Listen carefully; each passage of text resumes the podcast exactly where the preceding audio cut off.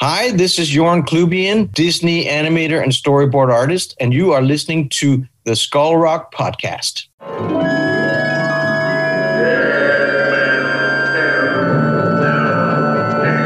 Skull Rock Podcast, talking all things Disney, with your hosts Aljon Go and Dave Bossert. Hello and welcome. Welcome to another edition of Skull Rock Podcast, where every week we talk all things Disney, pop culture, and so much more. And uh, I- I'm so glad you decided to join us today. We're going to have a great show for you. We've got some behind the scenes stuff. We've got a great interview. We've got some Disney news that uh, also encompasses Marvel, Star Wars, and of course the Disney parks. My name is Aljon Go. I am a lover of all things Disney, and you can email me at aljon, A-L-J-O-N, at skullrockpodcast.com. And I'm Dave Bossert. I'm an artist, filmmaker, author, and welcome to the Skull Rock Podcast. If you love Disney and pop culture, please subscribe to the show wherever you get your podcasts. And now we are on and can be found on Amazon Music and Audible. Look, uh, I, I, I mean, this is, I think this is incredible. Um, like and follow us on Facebook, Twitter, Instagram, and LinkedIn. And you can also email me at dave at skullrockpodcast.com. Yay. Aljon, how are you? Oh, I am wonderful. Thanks for asking. I hope you're. Ha- I hope you had a great week. I, I did. And you know, the funny thing is, is that now that we're on Amazon Music and Audible, I've walked into my office several times this week mm-hmm. and said, Alexa, play the Skull Rock podcast. I'm whispering because I don't want her to just click on right now. Uh, but uh, I, I just thought it was fantastic because as soon as I said that, all of a sudden I heard our podcast Isn't coming out of my uh, Echo It's the uh, my Amazon Echo, which was fantastic. Yeah. Uh, by the way, um, you know, we got a really nice note, and I, I got to read this out, John, if, Okay. if you don't mind. okay. Uh, this comes from Jenna, and she she she posted a comment uh, on my Facebook page. She said, "I absolutely love your podcast, Dave. Many thanks to you and Aljon for putting these amazing interviews together for us to enjoy. I've learned so much and can't wait for each new episode." I mean, I thought, Oh. wow, that what a great comment. It's always nice to get that kind of feedback, and uh, and I got to say, thank you, Jenna, for that. That is awesome. I love getting that kind of feedback. And anytime, well, you know, it's great. I mean, you're a creative.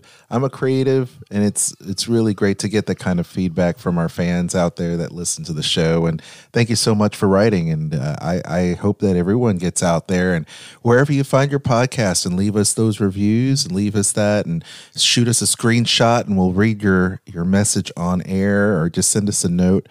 Um, we do appreciate every single one of you that listen every week. This is it's because of you that we do this. Absolutely, absolutely. Yeah. So we got a we got a lot going on today. We've got uh, we've got uh, Rob Minkoff, who's a director. Uh, many of you may know him from as a co-director of The Lion King, but he's done so much more, and we're going to be talking to him in a little while. He's in the green room, uh, munching on the uh, snacks and uh, relaxing, uh, and uh, we've got some business to take care of. Absolutely. I was going to say, uh, first and foremost, I hope you had a great week and had a great uh, Mother's Day. Was it last week? Gosh, Yeah, man, the- it's the already ti- a, a week ago. yeah, the time flies, I tell you, and uh, and the time is flying uh, so quickly. I just can't believe it. I can't believe that um, people are coming back to some normalcy.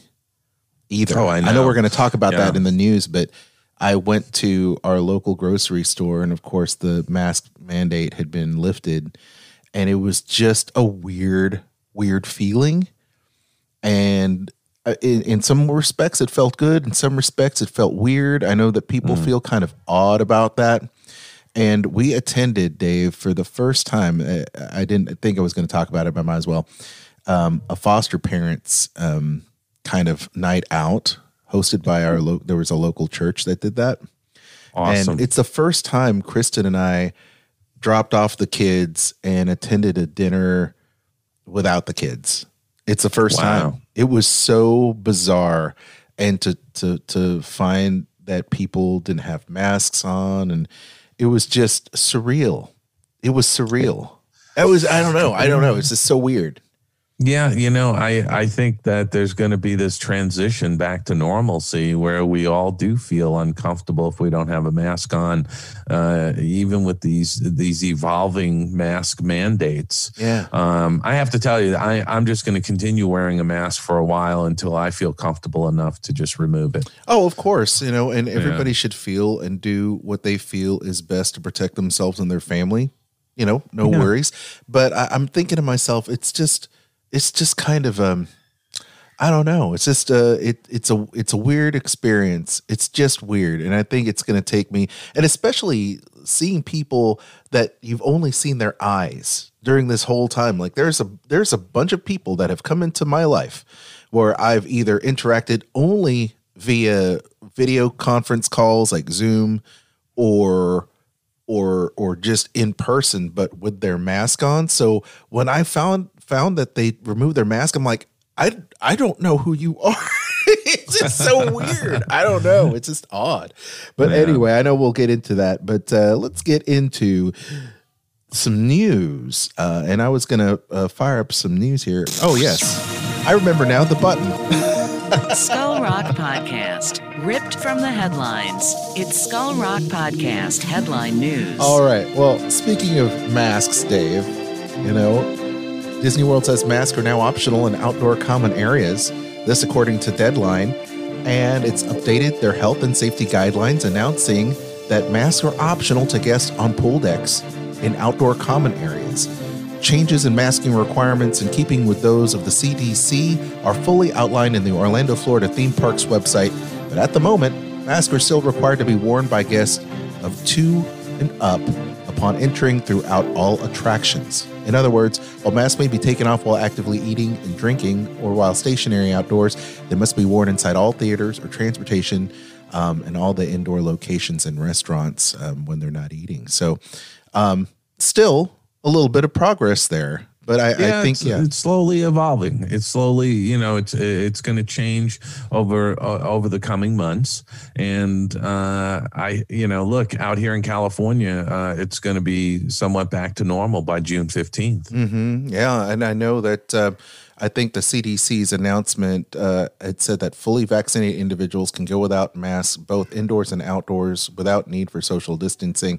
Uh, I get that, and I think too. Um, you know, I may have mentioned that my wife Kristen is a kidney transplant patient, and um, you know, obviously, we still need to be very vigilant. You know, Yeah. she still, you know, is is a very vulnerable um, part of the society with her compromised immune system. But hey, you know what? This is a sign that you know most of the people that wanted to get vaccinated are getting vaccinated or have gotten vaccinated, and um, you know, hopefully more Yeah. better times are coming. And, and these guidelines are based on the honor system. You know, how, how do they know somebody's vaccinated or not vaccinated? No, nobody knows. You know, you have to be honest about it. Are you are, But, are you yeah, guys doing know, incentives over there to get people uh, vaxxed? I, I'm not sure if they've started doing incentives, but like I said last week, Aljon, if they start paying $100 for people to get vaccinated, make it retroactive Yeah. to everybody who's already been vaccinated. Yeah, backdate that. You know, I think here, I think here in Nashville, this is no joke, and I, I, I just, I just caught this, um, this, this little segment on our local news in Nashville. That there was like shots for shots. So if you go to a bar downtown Nashville, if you show your vaccination card, you could get a free shot. And I'm like, Okay. whoa. All right. I could get some uh, i could get some nice tequila up in there but you know it's just it's the most bizarre thing you know you wake up and you re- you listen to the news or you watch the news as you're getting ready for work and i'm sitting there going shot for shot? What could that possibly oh it's nashville. Uh, i gotta get it. They're trying to get people back to downtown okay Well, I get it. look as as things start opening up, I I, I think that these things are going to change fast and furiously. I mean, uh, our next headline here is Hamilton, Lion King, and Wicked Yeah. are have set their Broadway returns. uh, That's exciting. according to the Hollywood Reporter. Yeah. September fourteenth. wow you know that's exciting Broadway's opening. it's exciting there's a whole industry people it's not just the stage people. You've got stagecraft you've got you know the the local businesses you've got just everybody that supports broadway which i'm so glad is coming back. And i know new york has been starving uh, you know, for that type of entertainment to come back. I mean that is what what is part of the new york culture is Yeah. all of those broadway uh, productions Yeah, So, I, yeah. I actually I, I read one article uh, that that stated over a hundred thousand jobs involved with uh, Broadway shows in uh, in New York City. Absolutely. I have Yeah. to tell you, you know, I was so happy during the pandemic that Disney Plus decided to put Hamilton on Disney Plus because it's such a fun show. I mean, it's such Yeah. a great show, and I'm glad for Lion King and Wicked. I, I hope that everyone has a reinvigorated spirit about Broadway and watching plays as a, you know, as a family, but around the entire United States, around the world. I mean, it's just such a great art form. So, uh, yeah, tickets are available through Ticketmaster. So get your tickets now, so uh, you don't miss out. Uh, this is going to be amazing. But you know, it's it's crazy that it's September 14th because you know before the holidays this past uh, um, you know Christmas New Year's uh, I had hear, I heard rumblings that it was going to be March April yeah, uh, that they'd be opening uh, and Same. boy wow it's it's just craziness. yeah. So, yeah, it is. It is.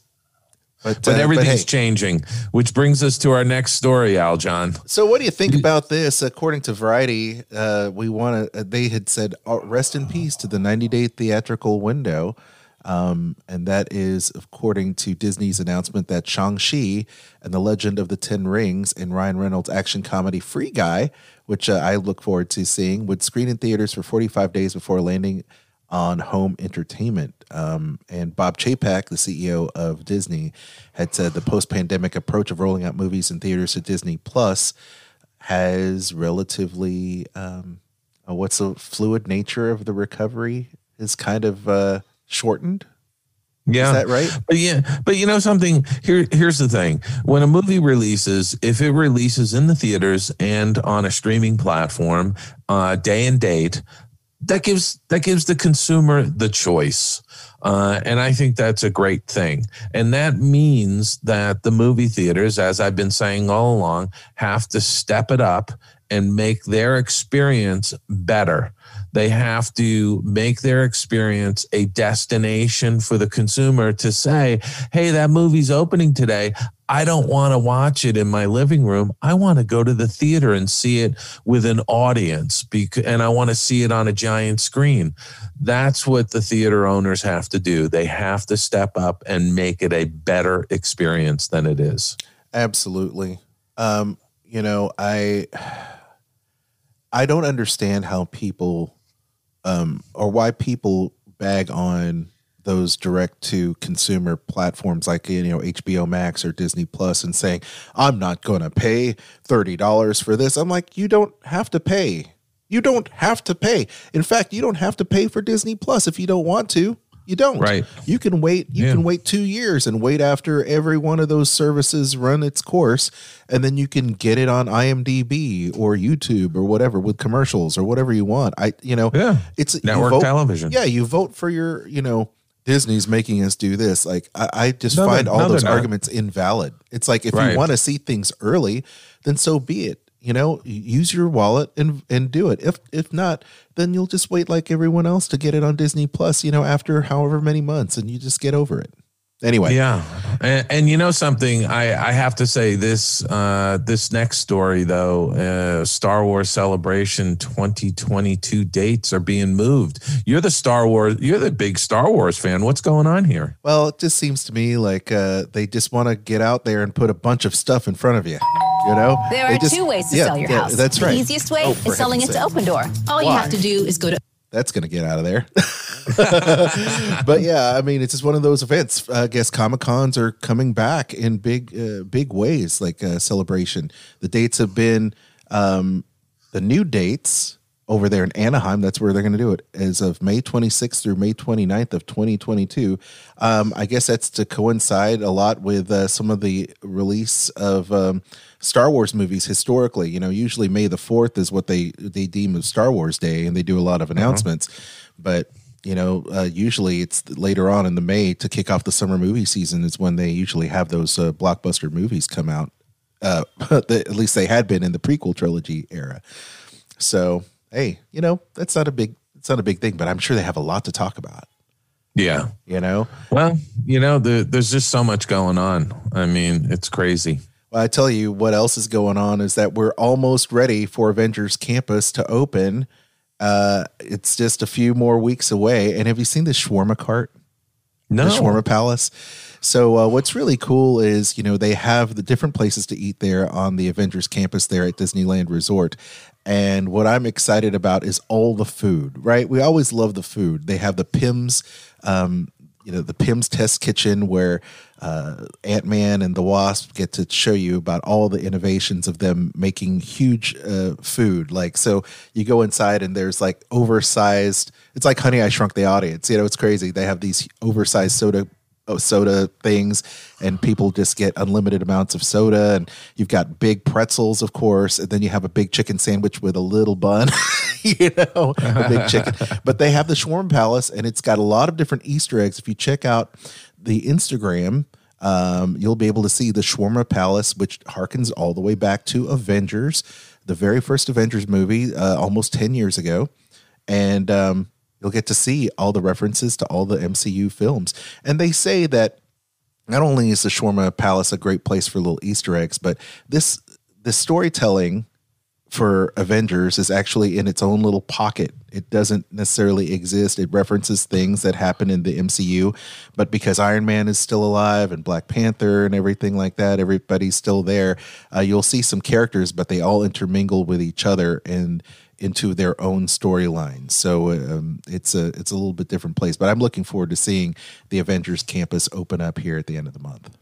Fantastic. Very cool. Uh, I think I look. I'm looking forward to it all opening up uh, by the end of the month. well, I know we talk a lot about. That's true. I know we talk about um, uh, pop culture here, and I just have to mention that. Uh, Kevin Smith needs to get a rounding, uh, a standing ovation for bringing back He-Man and the Masters of the Universe uh, at on Netflix. It looks very cool. It's a sequel to the original Filmation animation series. I know Dave, a lot of your friends worked on uh, He-Man. Yeah.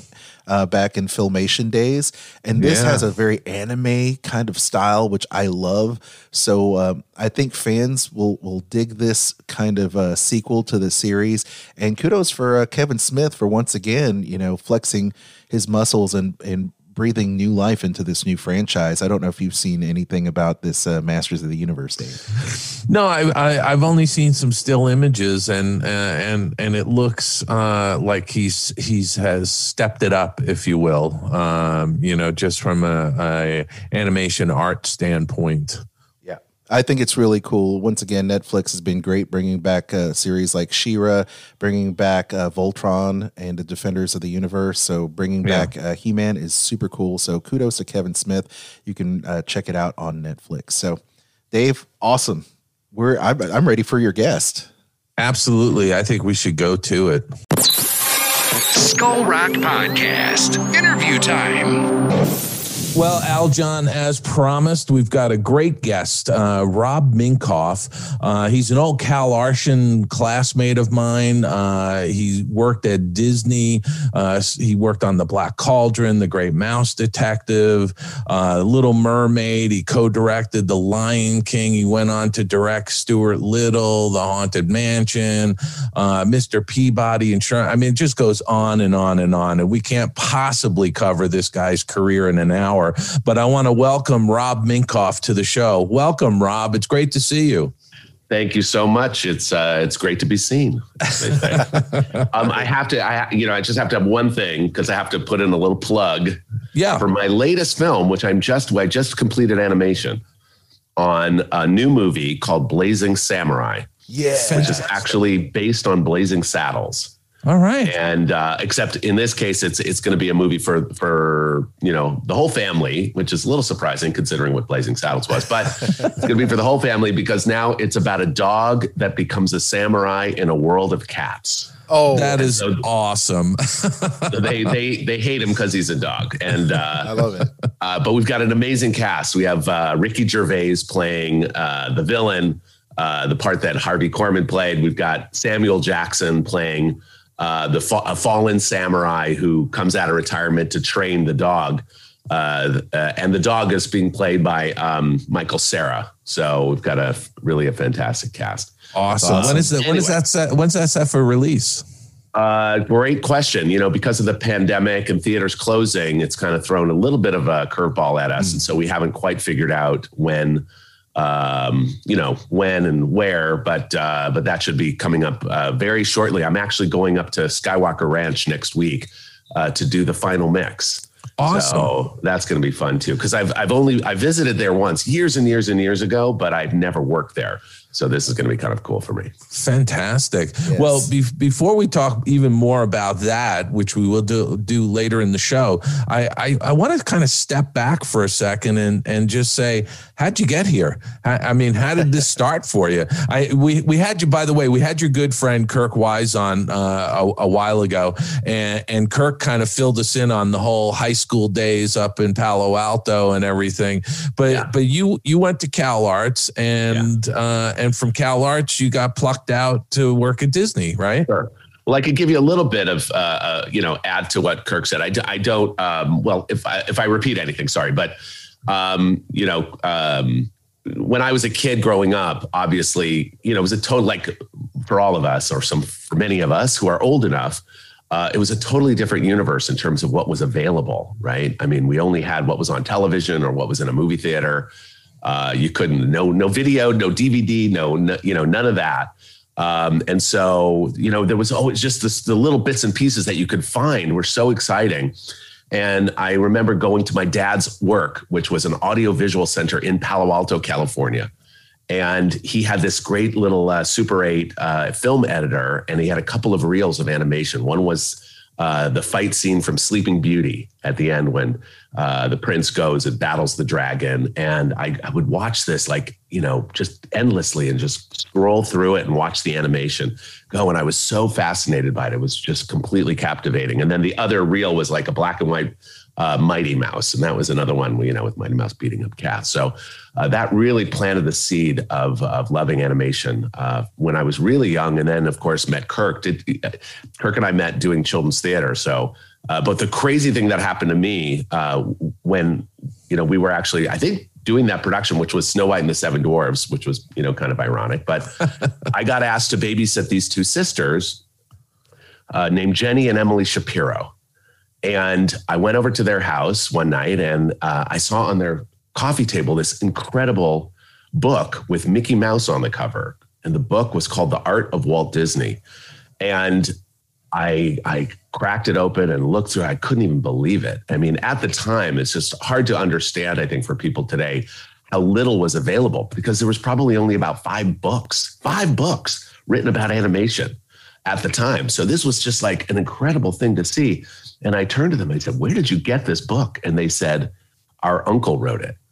I said, Your uncle wrote it? They said, Yeah, our uncle is Christopher Finch. I was like, Wow, that's so cool. And I went home and I told my parents, I said, You got, I got to get this book. And so for my next birthday, it was 1977. So I was 15 years old. Uh, my parents gave it to me for my birthday. And uh, my dad wrote a really beautiful inscription in the book. Um, and and that stayed with me. And so later, I think even then, when Kirk said, "Hey, there's this school called Cal Arts," uh, we the two of us animated a short together, and then and then I used it because Kirk's a year younger than me. I used it first for the portfolio, and then got in got accepted to Cal Arts, and that was in 1980. So that was the year, Dave, you were there too. Yeah, yeah, absolutely. That was the year we both started at Cal Arts. And what was so crazy is I remember going there and meeting everybody. And, you know, it was like a kind of a crazy thing to meet such a small group of people that were sort of the true believers, right? The people who really loved animation enough that even though at the time there was really not that much going on, and even what was going on was not that interesting or that exciting, you know, we still saw this potential, this, you know, this, that that was a great art form and that, you know, th- that so much could be done with it. But, you know, but there were no guarantees about that. And so when we started there, I remember it really being a mixed bag. You know, going there was so exciting to meet people like Jack Hannah, you know, people who had directed, you know, he was the director of all the, you know, Donald Duck shorts. And I'm sure you've covered this in many podcasts, but yeah, yeah, no, no, but I mean, it, it's fine to for, to repeat some of this. T. He, Elmer Plummer, uh, Yeah. Ken Anderson, uh, or Ken O'Connor. It was it was Ken Ken Anderson. O'Connor. Ken, Ken O'Connor, was there yeah. the year before. I think he he retired the year before we got there. Right, right. Which was a big disappointment Yeah. because I remember seeing, you know, some of the work that was done by students who had taken from him and hearing the students' stories about how amazing he was and then going, ah, you know, we missed out. But we had a, but uh, the design teacher that everyone, of course, uh, had who made such a big impact on everyone was Bill Moore, you Yeah. know, who uh, uh, really, I think, you know, defined for so many people uh, uh, so much. I mean, I was so influential. It's really incredible.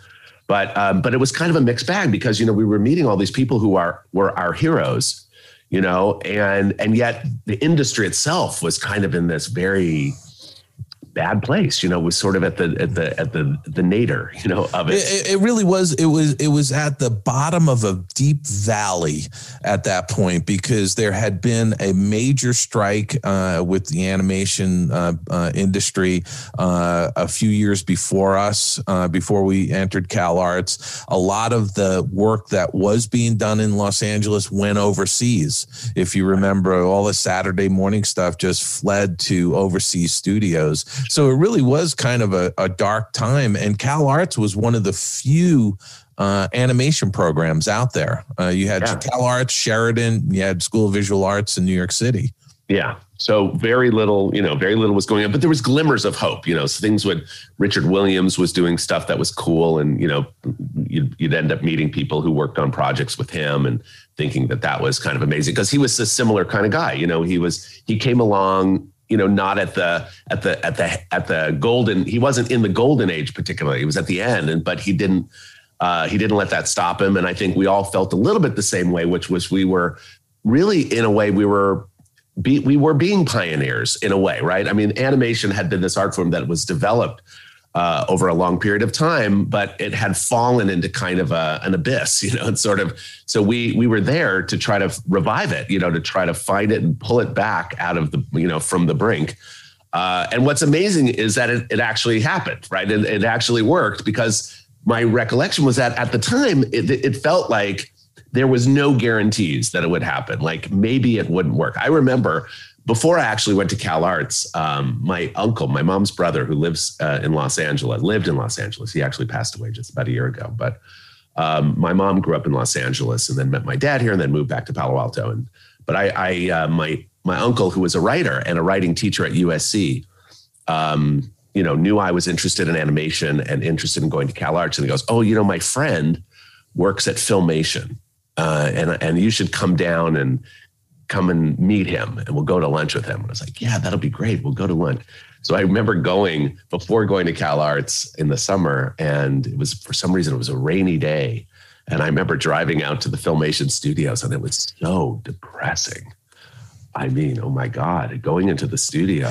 First of all, there was almost nobody there, I guess, at lunch. It was just like almost empty. And they were working, I think, on on He-Man or on Tarzan, or I don't know what they were working it would on. been- it would have been those shows. Yeah. and, and I remember like seeing the, the artwork and just being like, oh my God, this is it ain't it ain't Disney. It ain't it ain't the heyday. It ain't it ain't the art of Walt Disney book that I had been looking at, going, look at how amazing all this artwork is. And I was like, have I made a terrible mistake? I was going to say you, really you were que- you were questioning yourself, weren't you? Totally. I was like, God, this could be, oh my God, like if this is the state of the business, do I really want to get involved? Like this, is, this could be terrible. So, uh, so I kind of still didn't let that stop me, but it, it certainly was a little bit of a sobering moment. And I, and then, and then of course going to Cal Arts and I remember meeting a guy who I'm sure you remember named Bob Seeley. Oh yeah, Bob. Bob Seeley, and Bob was an upperclassman in animation and a funny character. And I remember being in uh, there was like a, a rec area where there was a pool table, and I was there with a couple of first year students. And again, it was probably like week one or week two. I don't even think classes had started yet. It was sort of like pre orientation. So we were all kind of just getting to know people, and then Bob was there, and he looked at us and he goes, "You guys are character animators, aren't you?" like, yeah. How do you know? He goes, "I can tell." Because you look naive. And, he, and then he was like, he laid it on us. He was like, you don't understand what you're getting yourself into. like, this is going to be terrible. Like, what? He goes, oh, yeah, the teachers, they don't know what they're doing and they don't teach us. They just, you know, blah, blah, blah. And it was like this whole thing. I was like, oh my God, this is just awful. So, uh, so it was really, a t- I was like, I can't believe this. But then, uh, uh, you know, then it, it sort of goes on and you end up meeting people. I remember the very, I think the very, very first person I met at CalArts was Kelly Asbury. Kelly, who Yeah. very, very sadly passed away recently. Yeah, last year he passed away. You know what? Yeah, it was very sad. So I was standing. I was. It was. It was. We were in line um, in the big open area in the center of the of the school. Uh, and there were table card tables set up, and everybody was in line, basically signing up for classes. You know, you'd have Yeah. to you'd have to do that. the, the main gallery. The main, the main gallery, and then Yeah. Kelly Kelly was standing right in front of me, and you know he turned and said, "What do you you know What's your name?" And I I said, and Kelly was always super gregarious, you know, super outgoing and friendly, and Mhm. um, so he asked me what you know what I was doing there, and I told him I was you know an animation student. And we realized we were both together. We became very uh, very good friends pretty quickly, but then that really um, ended up changing my life in a major, major, major way because that first year, which you may recall this story, um, um, a bunch of CalArts students heard that there was going to be a tribute to Mel Blanc, the great voice actor of all the Warner Brothers cartoons. There was going to be a tribute to him at the Academy Theater in Los Angeles, and so we drove. We managed to get tickets and drove there, and and it wasn't that full, but we sat right down front. And then the first row was Chuck Jones, who was the great, you know, great uh, animation director who created the Roadrunner and Coyote and uh, Pepe Le Pew and did, you know, some of the best uh, Daffy Duck and Bugs Bunny cartoons. And he was sitting in the front row, and Jeff DeGrandis, one of our other classmates, Yeah, Jeff. was was sitting right behind him wearing rabbit ears, you know, which which is something only Jeff DeGrandis could do. And uh, and you know he got to talking to Chuck, and then suddenly everybody became aware that Chuck was there, and everybody, many people had brought their sketchbooks and gave them to Chuck, and he was doing drawings for everybody. I did not have a sketchbook, and I and I think I was at that time too shy even to to, to do it, but uh, but a lot of people got drawings. But later, later, um, Jeff apparently um, had been talking to Chuck, and Chuck says, "You know what? You got to get in touch with my daughter, Linda, Linda Jones." And and so he called Linda and had a had a conversation with her about Chuck and about animation, about Cal Arts. And she goes, "You know, let me get back to you." And she did. And she said, "You know what? Uh, Chuck would like to invite you and some friends out to the house." wow. And so Jeff went to Kelly, I think. I didn't know Jeff that well at that Yeah. point. It was still early in the year, I think. And he went to Kelly and he said, Kelly, who should I invite? And in one of those, you know, t- um gatherings where everybody would just stand around in the halls and talk and talk and talk, I had said that Chuck Jones was my favorite director. And Kelly had heard that. And so when Jeff asked him, who should I invite? He goes, you know, you should invite Rob because I think, you know, he really, Hmm. he really is a fan of Chuck Jones. And so I got this invitation. And so it was me and Jeff and Kelly and Chris Bailey. Mhm. And so the four of us drove down on, I think, a Sunday morning uh, to Corona Del Mar uh, to meet with Chuck Jones. And we sat with him for a couple of hours Wow. and heard all of these incredible stories. Uh, and just the fact that he was so interested and and I mean he was he was older, although it's a little scary because you know we're all older now, right? So I mean, when I look back, I go, how old was he? I think he was like in his Uh, late late sixties, maybe. Speak for yourself. You know, Uh, age But is still, only, age is it's a- only a number, Rob. Come on. I know age is You know, only a we're number, but, we're, but we're in animation. We're youngsters. it's actually very true. That's that is very true. Um, I don't know what it is about animation that keeps you young, but it, it does. Um, but but anyway, so Chuck was in his late, but we you know we thought of him as he was like a god. You know, he was like Yeah. a, a you know such an incredible hero, and you know we had this great you know afternoon talking to him and hearing his stories, and then I think when we were leaving, he said. He said, when you guys come back, you should bring some drawings so I can look them over.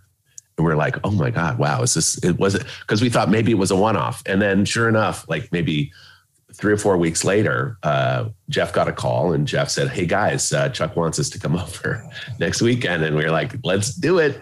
And so we brought our portfolios with our drawings and we showed them, and Chuck gave us a drawing lesson. It was incredible. and That's he had studied, interestingly, um, I think with was it Don Graham was the was the Yeah, great Don art- Graham art over, over at Chouinard. Yeah, exactly. Yeah. So he, so Chuck, so there was, uh, you know, I'm not sure this was part of the Chouinard thing, but I guess Don Graham was was tied into the animation business because I think Yeah. everybody sort of took lessons from him. Anyway, yeah. so I remember getting, you know, Chuck was like saying, "Well, when Don would tell us this, or he would show us this, and this is how you do that," and was just amazing. So at the end of that first year at school, when they had the producer show. Uh, and you know everybody from this industry would come out. Uh, Chuck came out and said to the, the four of us, he goes, "Hey, do you guys have dinner jackets?" We're like, "Yeah." And he goes, "Because I want you to put them on and meet me tonight for dinner at the Beverly Wilshire Hotel at a restaurant called La Bella Fontana." and we drove out there and just had a, a magical experience because you, you know here it was. Chuck walked in, the maitre d knew who he was, right? Mr. Jones, Mr. Jones, right this way to your table. And we were like, oh my God, this is so amazing. Like, if you if you're an animator, this can happen to you. You'll be able to go to a restaurant. And he was like handed twenty dollar bills to everybody, and then, and he said, "Bring the champagne and keep it coming." And it was just like for an eighteen year old kid, was just unreal. It's like this is just so amazing. So I'd gone from in just in that one year at Cal Arts from like the depths of despair, like this is going to be the worst, most horrible thing in the world, to then, oh my God, this could be so amazing. So, um, so it was. You, it was you, you incredible went from the depths of despair to champagne and caviar and Beverly Hills. A high roller table. like, yeah, high wow, roller. really kind of, it was, and then that summer, so this was after that year, that summer, there was a guy, I don't know if you remember him, named Steve Zioli. So a guy named Steve Zioli was a student at Cal Arts. He wasn't in the character animation program, he was in the live action school. And his dad apparently owned uh, a film company uh, making religious films. And he wanted to do a project which would include animation. And he hired a small group of people. And it was like the same group. So Jeff DeGrandis, me, Kelly, Chris, and I think Bob Seeley, of all people, got hired. And we were there was they had set up some house in Valencia, which was their production company. And we would drive to the mm. house and we were like, I don't know if that film ever got finished, but I think I did character design maybe. I remember doing model sheets of this character. Um, anyway, it was just I, you know, I'm cracking up because you, you keep mentioning Jeff DeGrandis, and I, I I've got a, I've made a note that we're going to get him on the show. But I the one thing I remember about Jeff DeGrandis, and I just want to interject this. Is that back in those days, he came from New Jersey and he had a Chevy Vega that he had dropped a a, a, a 427 uh, uh, engine into a Corvette eight cylinder engine into. I don't know if you remember that, Rob, uh, but but he had this crazy Chevy Vega with with, with this huge engine in it. That's so funny. That that's that same summer, I bought myself a car, which was kind of in that in that kind of you know uh, category. It was a Cougar XR7, and it had a, a like a 400 425 Windsor engine or something. Yeah, it was a yeah. massive, same kind of thing.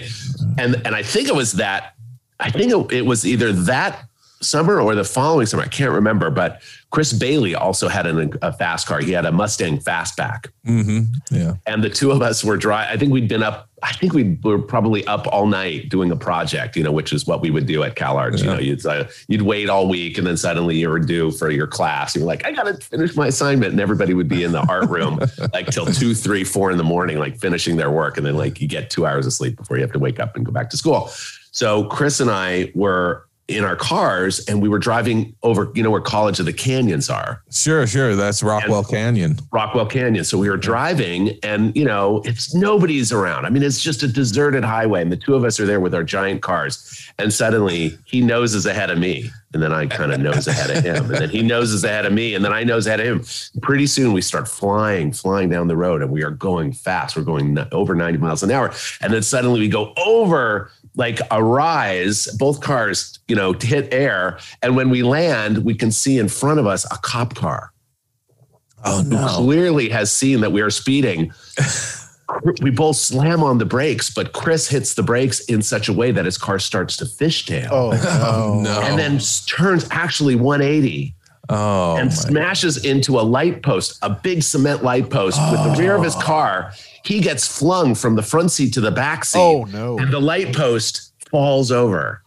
no. And the police, the police come back around and stop us. And of course, we see is Chris okay. He managed to, I mean, he was relatively unscathed. It was kind of bizarre, but they separated us to get our stories, right? Because we worked together and they wanted to make sure. And of course, we both got, you know, tickets, but the cops were pretty lenient. They were like, oh, we're going to give you a, a you know, a, a 65 and a 60 zone or something. I don't know what it was. It was, it was very, it was very lenient.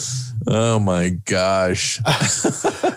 so uh, let, us just jump ahead a little bit because we could we could talk for hours about the Cal Arts days. But uh, but from Cal Arts you went Well- you went on to Black Cauldron? Well, well, I can give you this little tidbit because it involves the the strike. So in, it was in 1982 Yeah. uh, that the that the animation strike was going on, and it was the second our second year at Cal Arts. The first year at Cal Arts, they Disney hired more people than they'd ever hired in the history of the program. 50 Right. people, I think, got hired. Yeah. Uh, and every year of the program before that, somebody would get hired to go to Disney. If it Yeah. was one or two or three people. And then our second year was the first year in the history of the program that nobody got hired. And it was a bit of a devastating shock because suddenly we're like, oh my God, if that was your kind of dream job, which it was for many of us, and they were like, we didn't hire anybody. And when we we were like, why did they hire anybody? And they said, well, the films that you guys made this year were too dark. wow. And it was interesting because um, in our very first year at school, sorry, i i'm sticking on the Cal Arts thing, but in our very first year at school, um, we we went to the Bijou Theater in the first like couple weeks, and they were playing on like constant rotation Tim Burton's student film, which was a film called Stalk of the Celery Monster yeah, yeah. which was sort of uh, like a Frankenstein uh, character who brings to life this stalk of celery as an evil monster. But it and it, it had every Tim Burton idea and trope that you know, of course, became you know part of pop culture eventually. But this was his student film, so nobody really knew who Tim Burton was. Yeah. But we all saw this film and we're like, oh my god, it was so amazing! It was sort of groundbreaking. And then our, in our second year, everybody made these kind of quasi horror films. So the film I made was like a, a version of Hansel and Gretel, where these two little kids go into a candy shop and then get lured into the back room by the candy maker, who is like this weird evil villain who's going to like turn these two kids into candy. Yeah, yeah. Uh, Gary Conrad made a film about Santa Claus. Uh, who the elves decide to take revenge on because he works them too hard. You know, he's a Oh, taskmaster and they're all overworked. And then uh, on Christmas Eve, as they're making their nightly flight, you know, the elves cut the the harness from the the the, the reindeer to the sleigh, and Santa Claus goes plummeting to his death. um, so it was like that was kind of like the vibe of all the films. And so Disney said, "Those films are too dark." And so we're like, "Oh my god, this is terrible." And then Dan Jeup, who was a first year student when we were second year students, Yeah.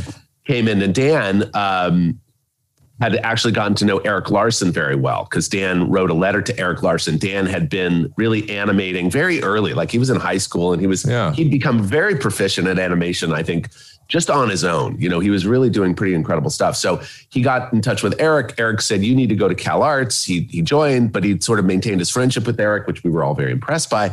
And and Dan came in and said, "I just heard that that Disney is asking uh, three of us to go to a summer internship. So it was me and Dan and a guy named Glenn Kroll, who I think was in our class, who I've lost touch with. I don't know what happened. Yeah, I, I I haven't heard that name in a long time.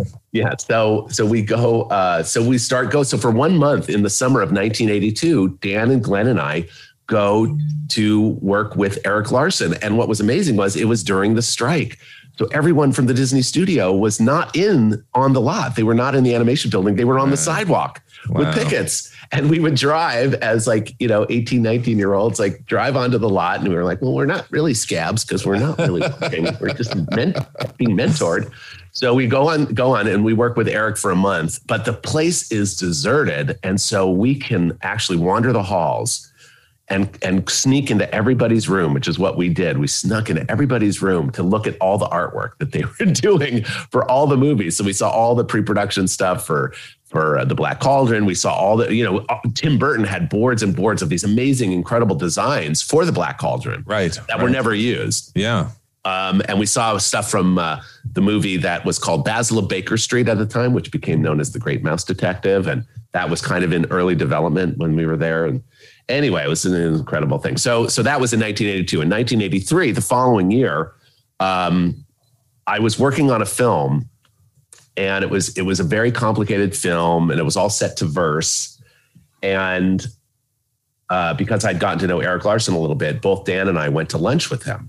Mhm. And Eric said about the films we were doing, he said, I just want to remind you that the only thing that we really care about is performance. Like, Oy. so we left that lunch and we were driving back, and I was like, my film has no performance. my film has no performance. And I was like, I don't think the film that I'm doing is is going to get me a job. And like that was what I wanted more than anything. I was like, Yeah. and I was like, I think I, I think I got to do a different film. And it was a six weeks before the producer show, Right, right. and I was like, I'm going to redo my film. and I was like, I'm going to redo it. I'm going to do a new film. And I'm not going to tell anyone because I know it's going to happen. And it sure enough, it did. So I started working on my new film, and it, you'd go in and you would do the uh, the test in the in the you know the video room. where, Yeah, you know yeah. you could do the Lyon Lamb, right? You would uh, shoot the, uh, the drawings. Just, ju- just for our listeners, the Lyon Lamb was a reel to reel video recorder uh, with a camera attached to it, so you could shoot your pencil tests. Exactly. So so I was so I'd go in there to shoot my new film. I think the the character I had was the same character, so I didn't have to redesign the character. It was just a different premise, a very simple premise. So the the, the film was this little kid wearing kind of a Mickey Mouse ears hat, um, has an ice cream cone, and he's licking the cone, and then the ice cream falls off the cone, and he and he's you know shocked and you know is very sad about it. And he looks at this sad little you know blob of ice cream on the ground. And then he decides to paint a little smiley face in the ice cream and he paints the smiley face and then he smiles at it satisfied. But then the smiley face melts into a frown and then gets him really you know kind of frustrated. And then he builds up a head of steam and then he smashes it uh, with his foot and crushes the whole thing. And then he and then he took his hat off and there he had a lollipop and he goes takes a lollipop and walks off camera and that was the whole scene that was the whole movie Right, right. so it was just really like acting. Like I, I, I want to Sure. get this character to act, and I did it, and it worked. Yeah. It worked because I got a job. I got I got offered a job, and it was only me and, and one other person. It was me and Mona Hosbiar. Oh, I remember Mona, Mona. Mona, who Sure. married Brett Koth. That's Uh, right. who I Yeah, also yeah. haven't seen in a god Yeah. gazillion years. So Mo- Mona and I got hired, and it was like again, it was like uh, from the year before where no one got hired, and then suddenly you know just two of us got hired. Yeah. Uh, and we went there, and it was like I was couldn't have been happier. I mean, I was like really like the golden ticket. I felt like Charlie in the Chocolate Factory. Like Sure. I, I made it. I'm in. I'm in. But then it was the same kind of roller coaster, this up and down thing. I did a few weeks of study learning how to be an in-betweener, right? But that was like the thing you'd have to do because you'd start everyone started as an in-betweener. So I learned how to, you know, properly do an in-between. And while I was doing that, they said we want you to also do some animation, also under Eric Larson's guidance. And, you know, I met at the time because I was I got to know Joe Ranft, you know, Yeah. Joe Ranft, who was such an important figure Oh my for gosh. so many Yeah. of us. And Absolutely. Joe, I'd met, I think my first year at Cal Arts, he came out because he was friends with Bob Seeley, again, Yeah. Bob Seeley. And Joe came out one evening, I think, and said, um, I'm going to just look at the students' work and see what, you know, give them, give them pointers. And that's how we all met Joe. So Joe would be in the in the in the Lyon Lamb room, uh, looking at shots and just giving us his tips and you know giving us his opinions. Um, but then when I got hired at, uh, to Disney, Joe was also still there, and we'd gotten to know each other a little better. And he said, "Hey, you know, I'm going to introduce you to some guys who are working on this new project called Roger Rabbit." I was like, "Okay, fantastic." So we went in uh, and met uh, Darrell Van Citters, who was at the time the director of the project, Yeah. Mike Giaimo, who was Yeah. the kind of a storyboard and maybe maybe a production editor, maybe just storyboards at the time, and um, Chris Buck. And Yeah. Chris Buck was actually doing animation of this kind of early version. It was not the version of the movie that ultimately got made, but it was this early version. And I met them, and Joe was like, you know, it was an interesting thing because you know Joe was like, these are like, like these are the really talented people Yeah. Yeah. not everybody at the studio was as talented. So you'd sort of start to, you know, like, oh, okay, there's there's like different camps of people, and you're like, Sure. eh, I'm starting to get you, you know, get your sea legs and start to, you know, learn your way around. Yeah. So I, I saw Chris. Actually, I remember I literally like uh, flipping uh, drawings, showing me his scene for Roger Rabbit. And I was like, wow, it was really cool. It was really like very cartoony and very loose you know, a lot of squash and stretch and great, you know, shapes and all this stuff. And I remember it was nothing like what was going on on the Black Cauldron, which was very stiff. You know, Correct. Black Yeah. Cauldron was, you know, um, the characters were all kind of, you know, Milt Kahl actually came back to the studio to do some character design for the Black Cauldron. Yeah. And Andreas, who's an incredibly talented artist who has done such amazing work, Andreas was very focused, I think, on that style, that Milt Kahl style. And Andreas was one of the few people that actually could could do it. You know, could Yeah. He. I mean, he was a huge Milt Kahl fan. Yeah, I mean, is. who Still is? is. I mean, again, and who isn't? I mean, Milk Yeah, Call yeah. was the most incredible, and Milt Kahl mo- mostly because Milt Kahl could do anything. You know, I mean, he could do anything. He could Yeah. draw, you know, the most realistic characters, but he also could do the most cartoon, Mm-hmm. fun, you know, uh, incredible stuff like in Song of the South, you know, or in. Uh, uh, there's this great animation that he did of the llama in uh, so maybe I don't know if it's Saludos Amigos or one of those one of those films Yeah. Yeah. uh, just uh, anyway, but uh, yeah, hard not to be a fan of Milt Kahls, but you know, not everybody was could could do it, could pull it off, and so, but the studio was really in that kind of focused and fixed, you know, style, but it was not being done at the highest level, which is what was part of the frustration because you know you'd sort of go like, oh, you know, it's it's not as good Hence as what was being done Yeah. in the heyday of animation. They're trying to do it, but it's but it's very stiff. Mhm. Um, and here these guys were doing this Roger Rabbit stuff, which was fun and it had a lot of freedom and it was a lot more, you know, a lot more friendly to an to a to an um, a less experienced artist, right? We were ki- we were still kids, right? Yeah. So this kind of more cartoony stuff was actually something that was much much more you know uh, natural kind of a natural thing for us to want to gravitate to. And and so I ended up going to Chris a bit when I was doing my animation test and saying hey Chris what do you think uh, of my animation? And he gave me some pointers. And so you know we got to know each other a little bit at that time. Uh, but then I got swept into after a few weeks I got swept into the in between uh, in between pool. And the first uh, animator that I worked for was a guy named Phil Nibbelink Yeah. if you remember Phil I know Phil very well. I talk with Phil on uh, uh some uh, probably once or twice a year. I seem to to chat with Phil. Yeah. I have not. Honestly, it's it's been years. It's I Yeah, mean, if, it's- in, it's in, in fact, in, in fact, I was on a panel with him last year, uh, and with Joe Hale, uh, Okay. talking about Black Cauldron.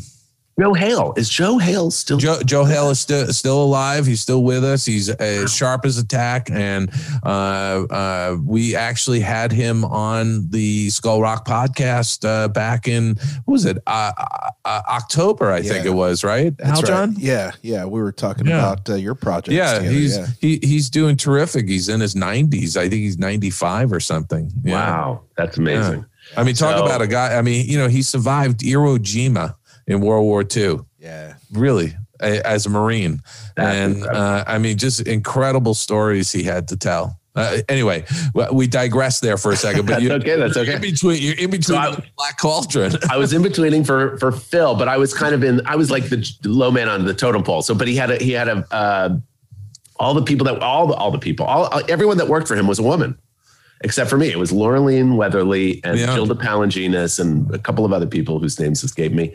Um, maybe Dolly Baker, I can't remember, but uh, or uh, Elise Elise Pastel. Uh-huh. Um, anyway, so I, uh, so I was like, and I, and it seemed like it just went on forever. Uh, in betweening this scene, this first scene I in between actually was there's a shot of Taran is the character I think the hero. Correct. Yeah, Taran. Um, and he's looking in a pool of water and sees his reflection morph into this kind of heroic character with yeah. Beautiful suit of armor and a big flowing cape that's flapping in the breeze. And that was the first scene that I had to in between, and it was a challenge. um, so I was, uh, and it was, and it was not fun. You know, in betweening was it was not a fun job. It was, it was very, it was, it was very laborious. You know, and uh, and it was so te- it was tedious. It was tedious, and also working for Phil Nibbelink. I mean that that there's uh, you know he, he's very demanding. It's funny because I don't actually, I'm not even sure that I did work for Phil Nibbelink. I think I worked for one of the girls that worked for Phil Nibbelink. Yeah, I think okay. they- I think I think they were giving me like Yeah. I wasn't even because I wasn't doing keys. I was just doing in between. So I Yeah, think sure. the, the the I don't know who it was, but somebody could have been learning, but it was somebody was doing keys and then just saying, okay, you know, you need to in between this. And it was like I it took me like an hour or more to do a single drawing, Sure. Sure. and you know, so not it's like- not unheard of though. That that's not unheard of in in, in animation. Yeah, and so you know, you you your day would be like "Ah, I did eight drawings, eight in betweens, and they were virtually the same drawing. I mean, Yeah. like not a lot of difference, but it's like okay, I did the eight drawings. That was my whole day, and so uh, for me, it was like God. I, I just to keep myself sane, I would I, I would draw, but like I would do it in between, and then I would take a break, and then I would just have fun. I would just draw something a character or something fun, whatever, and I would slip it into the back of the desk. And so some months later, I'd gotten to know Brian McEntee pretty well. Yeah. Brian McEntee was working on the uh, the Great Mouse Detective Mhm. or Basil of Baker Street. And uh, Brian McEntee said to me, he says, you know, uh, I understand that they're thinking about bringing on a character designer onto the show, and I'm going to recommend you to the directors. And of course, it was Ron Clements and John Musker, and Dave Michener was also a director, and Burny Yeah. Mattinson was the producer. Yeah. And I knew Burny and Eric Larson were extremely close. I had met Burny, I think, when I did that summer internship briefly. Sure. And um, so I got a call from John Musker. Like, what an amazing thing. I, I knew who John was at the studio. I maybe I didn't been introduced to him, but I didn't know him at all. And so John calls and he goes, Hey, uh, you know, Brian wanted me to reach out and, you know, check out your work. And I'm like, okay. And he goes, Do you have some drawings that you can show? And I said, As a matter of fact, I do. Because I had a stack of drawings that I had done while I was, you know, after, between in betweens. And I was like, yeah. So I, I grabbed a, the stack of drawings and I go upstairs and there's Ron and John and probably Burny and maybe Dave. And they go through and they look at the drawings I had done and they said, thank you for coming by. And I was like, okay.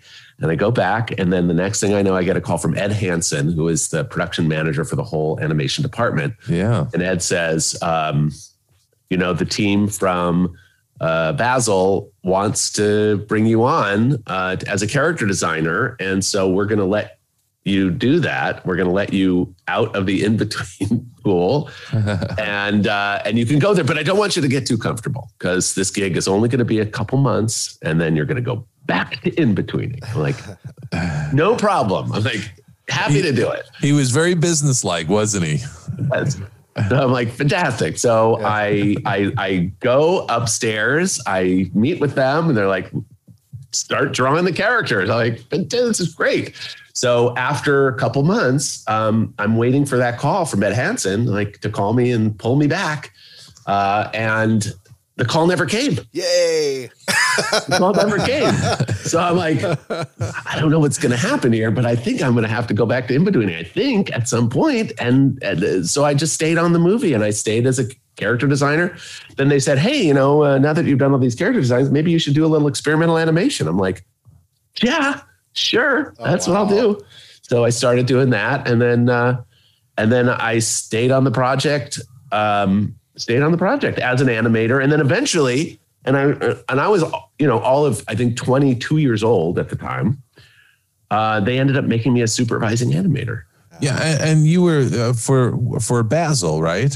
Yeah, Yeah, you the main character Basil, who was the Sherlock Holmes character. exactly. So I I became a, a supervising animator, and I remember at the time that was when that's when I first grew a beard. I was like, I got to grow a beard because I just I'm 22 and I'm I'm, a, I'm I'm telling these guys who are older than me like what to do, and I like look more credible, right? I gotta look older, so I I grew a beard just to like you know fool them, just to fool them. That's awesome. This this is a- that- an amazing so story. great. I have to say, you know, Rob, it's a, it's great that you had those stack of drawings under your desk because that was the perfect opportunity for you to get out of doing those in betweens. And gosh, what what a great opportunity! It was, you know what I've always heard, you know, because people say, how do you get in the business and how do you do this and how do you do that? And you're like, I don't know. I like, it, it is a miracle really that anybody succeeds at this. But somebody said once that, you know, uh, success is preparation meets opportunity. Yes, And that's really Yes. true. It so really if you're, is. if you're not prepared, then the opportunities pass you by or, the, or, or you can't take advantage of them. they they never materialize for you. Right. You know which is which is amazing. So you're doing you you, you become the supervising animator for basil on uh, the great mouse detective. Yep. and, and just for our listeners uh, uh, information uh, the film was originally called basil of baker street uh, and while we were in production um, uh, steven spielberg released a film called uh, young sherlock holmes which didn't do that well and uh, as I recall, Jeffrey ran around thinking that they needed to change the name of the film so it wasn't so associated with uh, the Sherlock Holmes because they thought maybe the Sherlock Holmes Association might be the kiss of death or whatever. And and that spawned the famous uh, bogus mem- memo that went around the studio that uh, uh, changed all the classic Disney uh, Yeah. uh, film names. So Basil Baker Street became the Great Mouse Detective, and then the memo said Snow White and the Seven Dwarfs would become the uh, young girl and the Seven Little Men, and right if you Right, remember right. all that. Do you, do you know who actually wrote that? Well, I don't know if we should mention that because I do know, and Oh, I've I would never love- uh, I would- publicly said who who did that No, memo. I, I, I gotta think. I mean, first of all, I think I, I, I gotta think that we're we're we're we're you know far enough away from that. You, you think? Yeah, probably, I think probably. it's time. I think it's All- time all we the- reveal Oh my gosh, let's please do let's, tell. let's make it. who a wrote the then. memo. Who wrote that memo?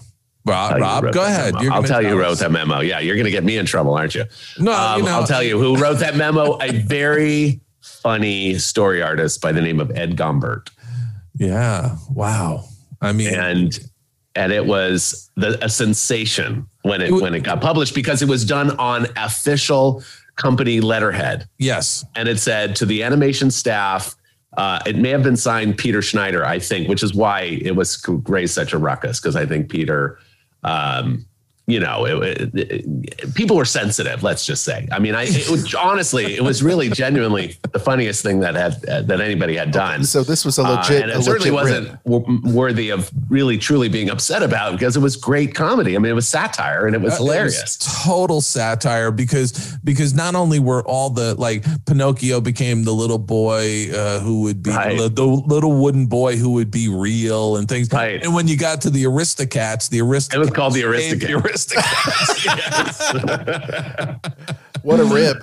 Oh, that That's was awesome. that was funny. So I think that if yeah. I think that the, and there was kind of a, a witch hunt actually as a result of that memo because which is why Dave you probably recall that it's you know like if you knew you were kind of sworn to secrecy like uh, Well, don't- you know, let's not the- get Ed in trouble because because Yeah. it's too damn funny and you know we don't want to see anything bad happen to Ed. and, and it, and it made it up to Jeffrey Katzenberg's office. Totally. Uh, yeah, I mean Jeffrey apparently uh, uh, really ribbed Peter about it, and P- Peter was. But not whatever. I don't. I don't know. It's so funny because I don't know. I'm. I. I have to believe that Peter Schneider at this late date would think it's actually funny. And I think and looking probably- back, he probably would think it was funny, but you know, who knows? Maybe we'll have him on our show at some point in the future, and I'll have to ask him. I, I have to find out though. Is this the first time this has ever been like you know Publicly- publicly this could talked be. about? Because This of all be. the of all the other interviews I've I've heard, I think this is the first I've ever heard of that. Like the the actual person being called out. Okay. Yeah, Well, I, I I hope I haven't destroyed Ed Gombert's career or I, I, I, I, in I any think way. Rob, I think you're right though. I think that uh that, what is it 40 30 years have passed or something think- like that. I you think know? we're mean, safe. I think we're okay. you I think I think Ed's safe. I think uh, Yeah. nothing, nothing. Eh, By the way, maybe he'll get a little. Maybe this will be good for Ed. Maybe people will be like, look at Ed with renewed admiration. Uh, we'll see him on entertainment tonight later this week. Exactly. the memo revealed. I know, really. Uh, that's just fantastic.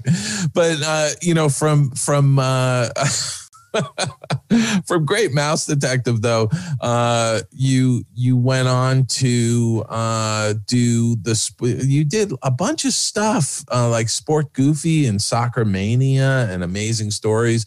And I did not realize you worked on Brave Little Toaster uh, doing character designs. I did. I did. leave Disney.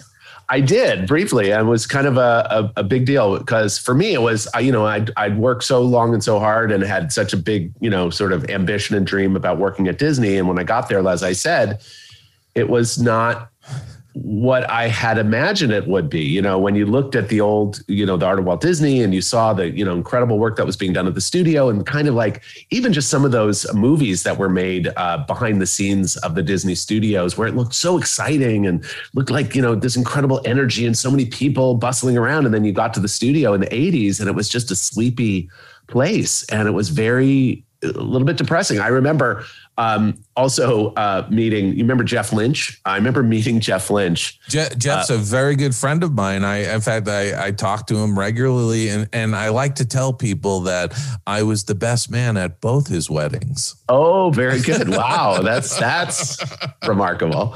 Um, so uh, so Jeff was one. I think Jeff may have been a I don't remember if he was at Cal Arts when we were there. He might have been. Um, Jeff was a Jeff was a year uh, or two. I actually, as I recall, when I was at Cal Arts, I met him uh, through somebody else, but uh, he was he at the ju- studio. He had just started working at the studio. Got it. Yeah. So he must have been two years ahead of us. But then I think yeah. I think that what what the reason I knew Jeff was from reputation because when I got when we got to Cal Arts in 1980, we heard stories about who got hired. And I think they said, oh, Jeff Lynch was one of the youngest guys ever to get hired by the studio. Yeah. Yeah. So he had this sort of reputation already. I like, I knew his name. I knew who he was just from that story. So when I finally met Jeff, I was like, oh, that's Jeff Lynch.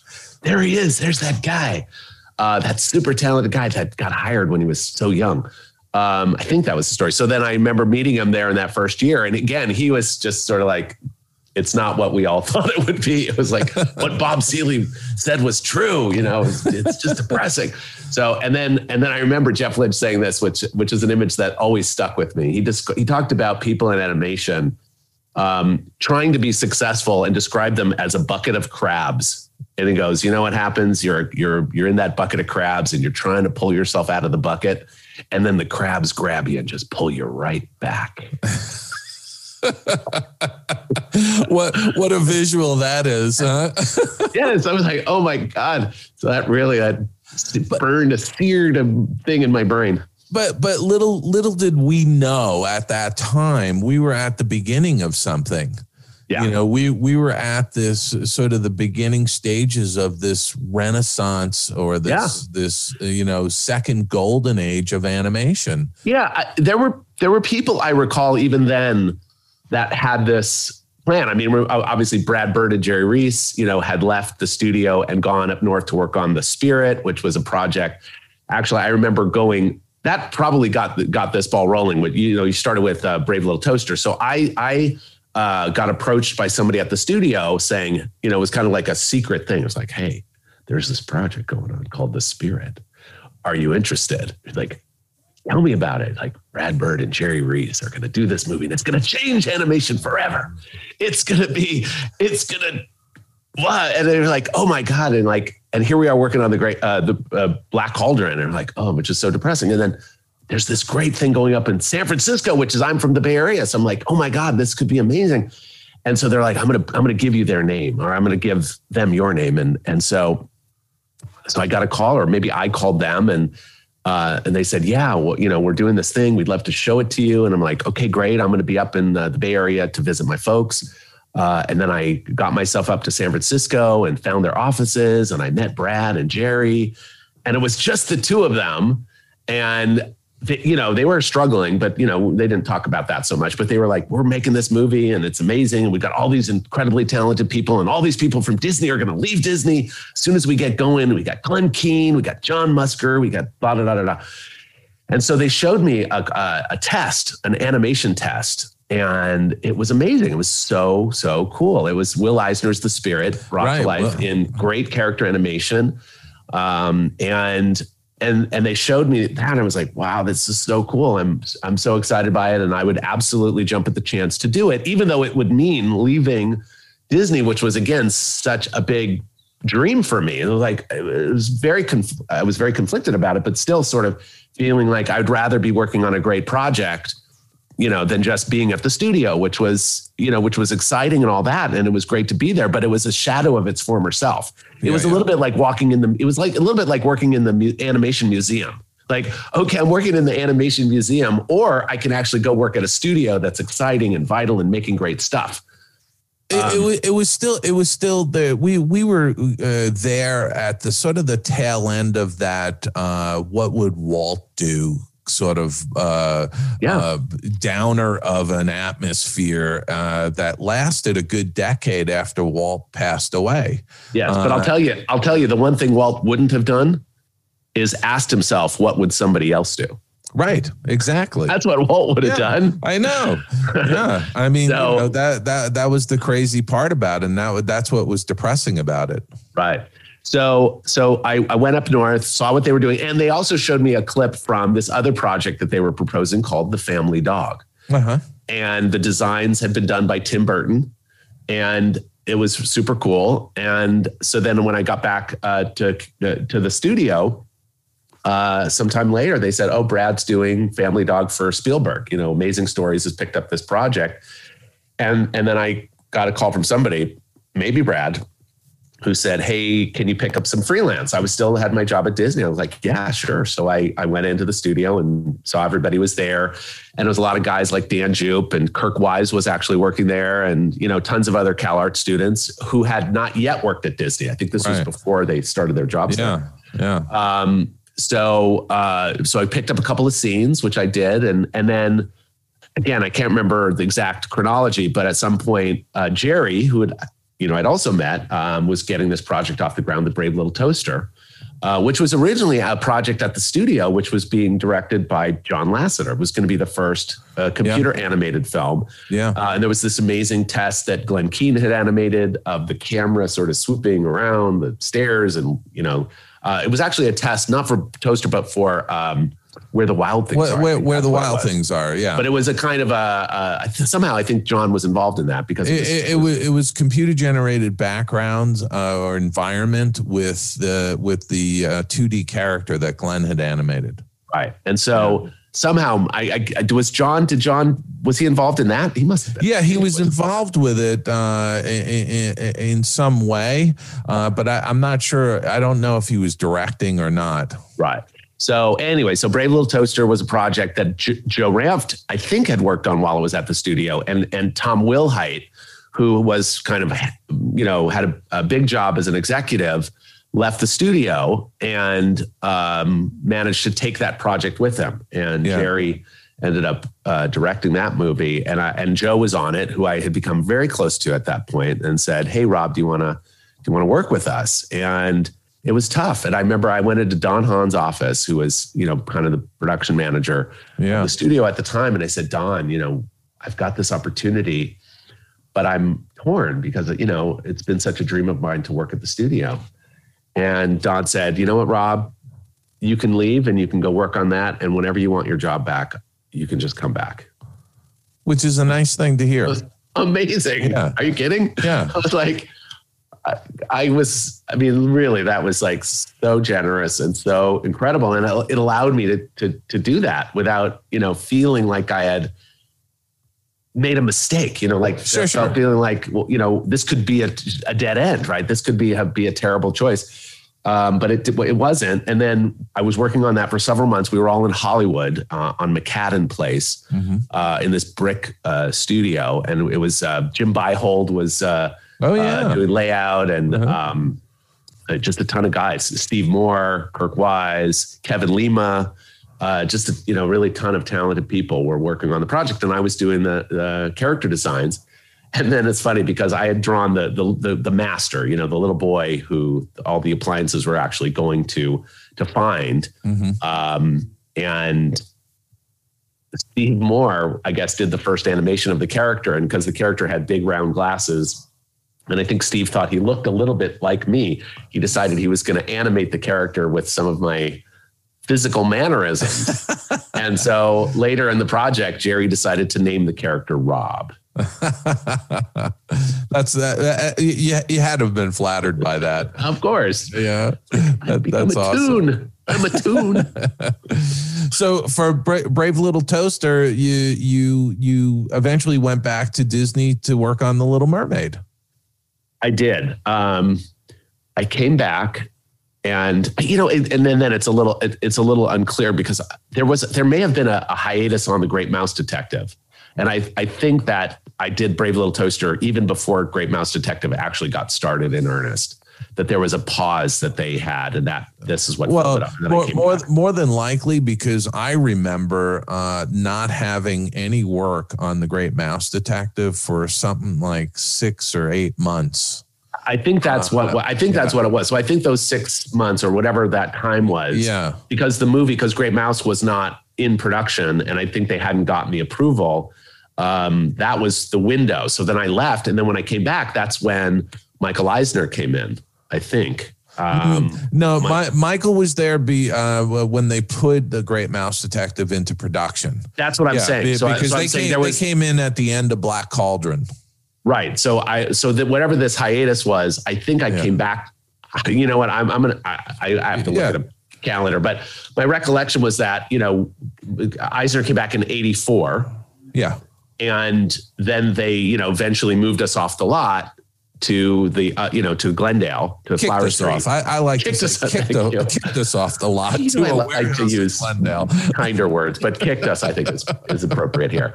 Uh, so they kicked us off the lot onto Flower Street, and and that's really when Great Mouse Detective got going. Right. Um, right. And I was fully on the in the studio at that time. So that so I think Brave Little Toaster happened before that for me. Um, and then and then started on Great Mouse. Um, and then eventually they, I guess Great Mouse finished and the the the next project was uh, Oliver and Company. Correct. Yeah. And Oliver and Company was going on and they said, "Do you want to be an animator. But at the time, I started to develop projects. So I started to develop things that I I went into the studio and pitched. Yeah. Um, and I was kind of looking for that next step. So um, then I uh, I think I don't know. I said Kelly Kelly Asbury and I uh, came up with a concept that we pitched and they bought and they put into development called Tiny the Alligator. Mhm. Oh yeah, I Um, remember. I remember that. Yeah, the alligator in the sewers. alligator in the sewers. So Yeah. That was Kelly and my invention, and then we Yeah. we we we got it in somehow into development. And then the, the the issue at the time was, would they allow us to write it? And as you you know, I'm sure you recall, there was this whole thing about you know writers because because Jeffrey came from live action and and obviously valued you know screenwriters perhaps more than he did animation uh, artists. Um, you know that there was this uneasy kind of thing and we were like well we you know we came up with this idea why don't you let us write it and it took a long time to convince them finally to let us but they did Yeah. um, and so that was a big kind of watershed moment for us and then i ended up uh, writing a few different things uh, joe ranft and i wrote a script together for a kind of prince and the pauper project Mhm. uh, tim hauser and i um, Well, there's a name. pitched yeah tim hauser and i Did pitched you keep in touch with Tim? you know, I haven't seen Tim in a few years. We do, we did actually. I saw him on Zoom uh, uh, after you know Kelly Passed, we yeah. did sort of a Cal Arts reunion on Zoom Yeah, yeah. to toast Kelly. Yeah, yeah. So that's the last time I saw him. So not that long ago, but. Wow. Um, but Tim Hauser and I came up with a, a concept for an alternative to the um, Rescuers sequel uh-huh. you know that was kind of a big moment when jeffrey said hey we're going to make a sequel for the first time in the history of the studio uh, to an animated film and everybody was a little bit like oh you know what, a sequel why don't we do something new you know isn't something new we work so hard on these things and they're Yeah. like you know they're like diamonds or like you know like they're, they're like so but but the studio was convinced that doing sequels was sort of important to the their business model because it was a franchise and jeffrey liked to say you know they're like it's like we're making it's like it's like mcdonald's they're like oh really it's like McDonald's. Wow. um so so so they said we're going to do this rescuer sequel and so tim and i got together we're like what would we do and we're like let's this could be really cool if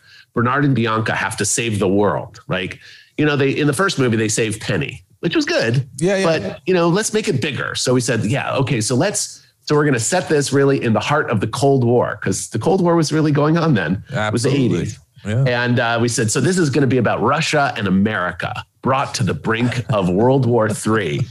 And so we had this idea that the, the, the curator of the Hermitage Museum in Russia is coming to America, to San Francisco, to the De Young Museum with uh, a, uh, an exhibition of artwork.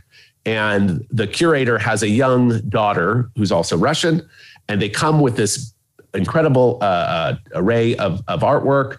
Um, and the curator of the De Young has a young son.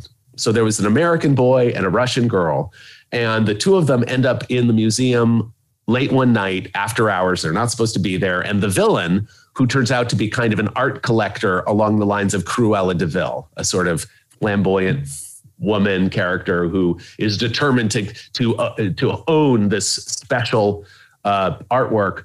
Uh, sends her henchmen in to go steal it, but the kids get caught up in the in the heist, and the kids get kidnapped.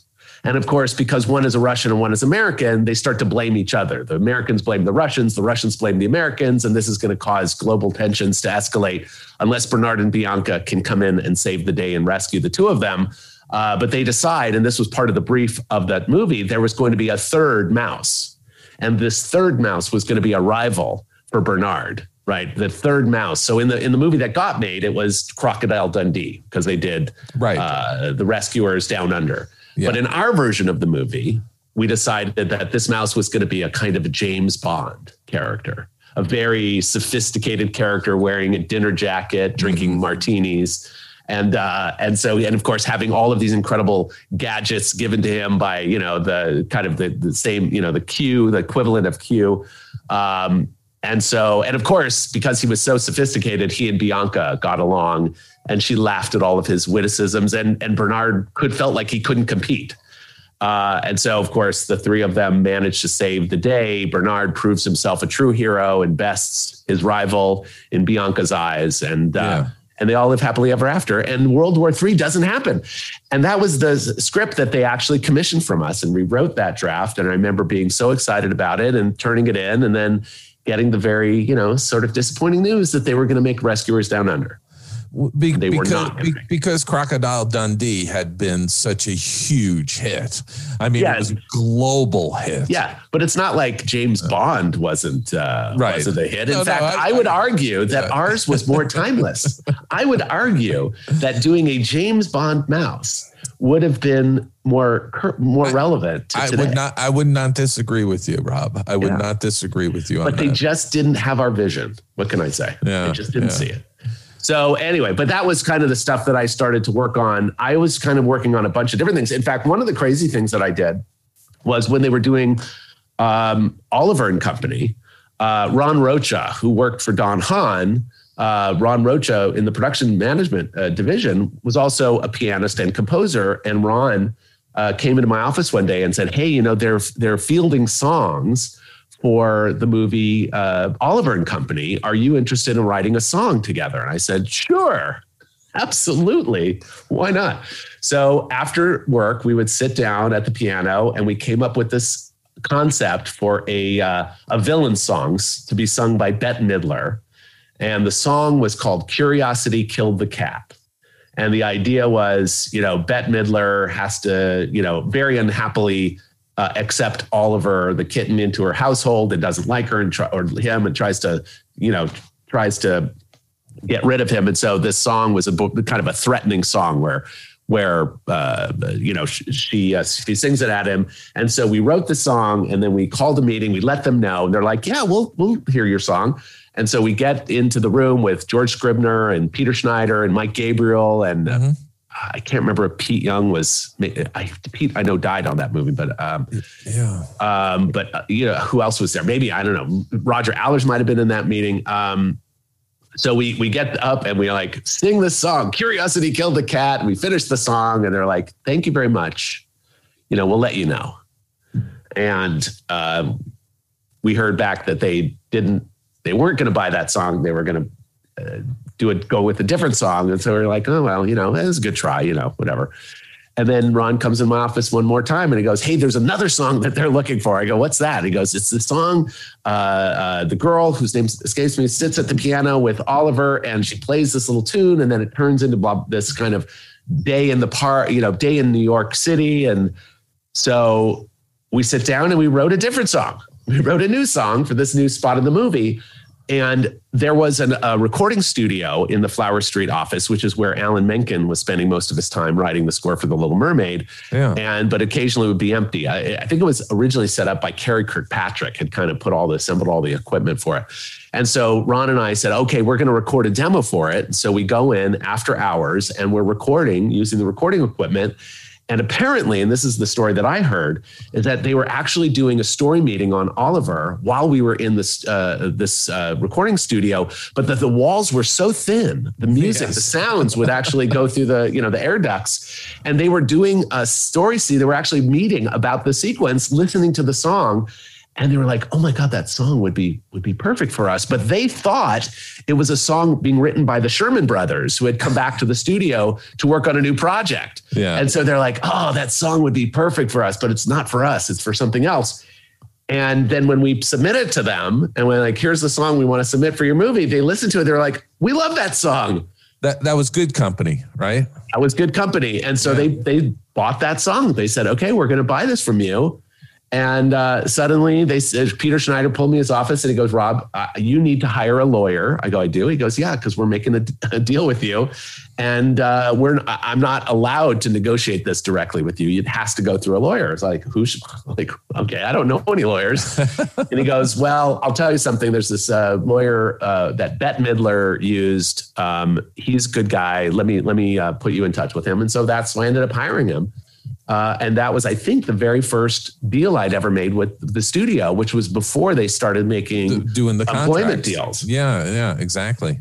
So, so I actually had a lawyer when I got my first uh, employment agreement, um, which turned out to be a good thing because this lawyer who worked for Bette Midler, you know, made some very important changes to the contract. Like, well, if Rob is going to uh, go on location uh, more than 300 miles away from the studio, he will fly, you know, first class and have accommodations, first class accommodations and first class transportation. And they said yes. So, uh, so later when um, they asked me, this was after I directed the the the first Roger short after the Roger Rabbit movie called Tummy right. Trouble. Yeah, Tummy Sorry, Trouble skip down, ahead. down, down but after I directed the pardon.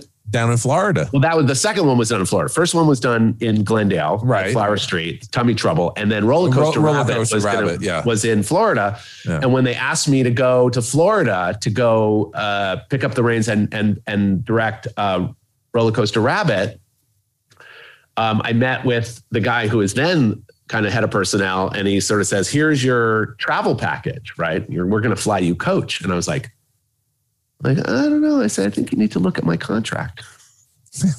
Looked at the contract. He's like, "We have to fly Rob first class." I'm like, "Yeah."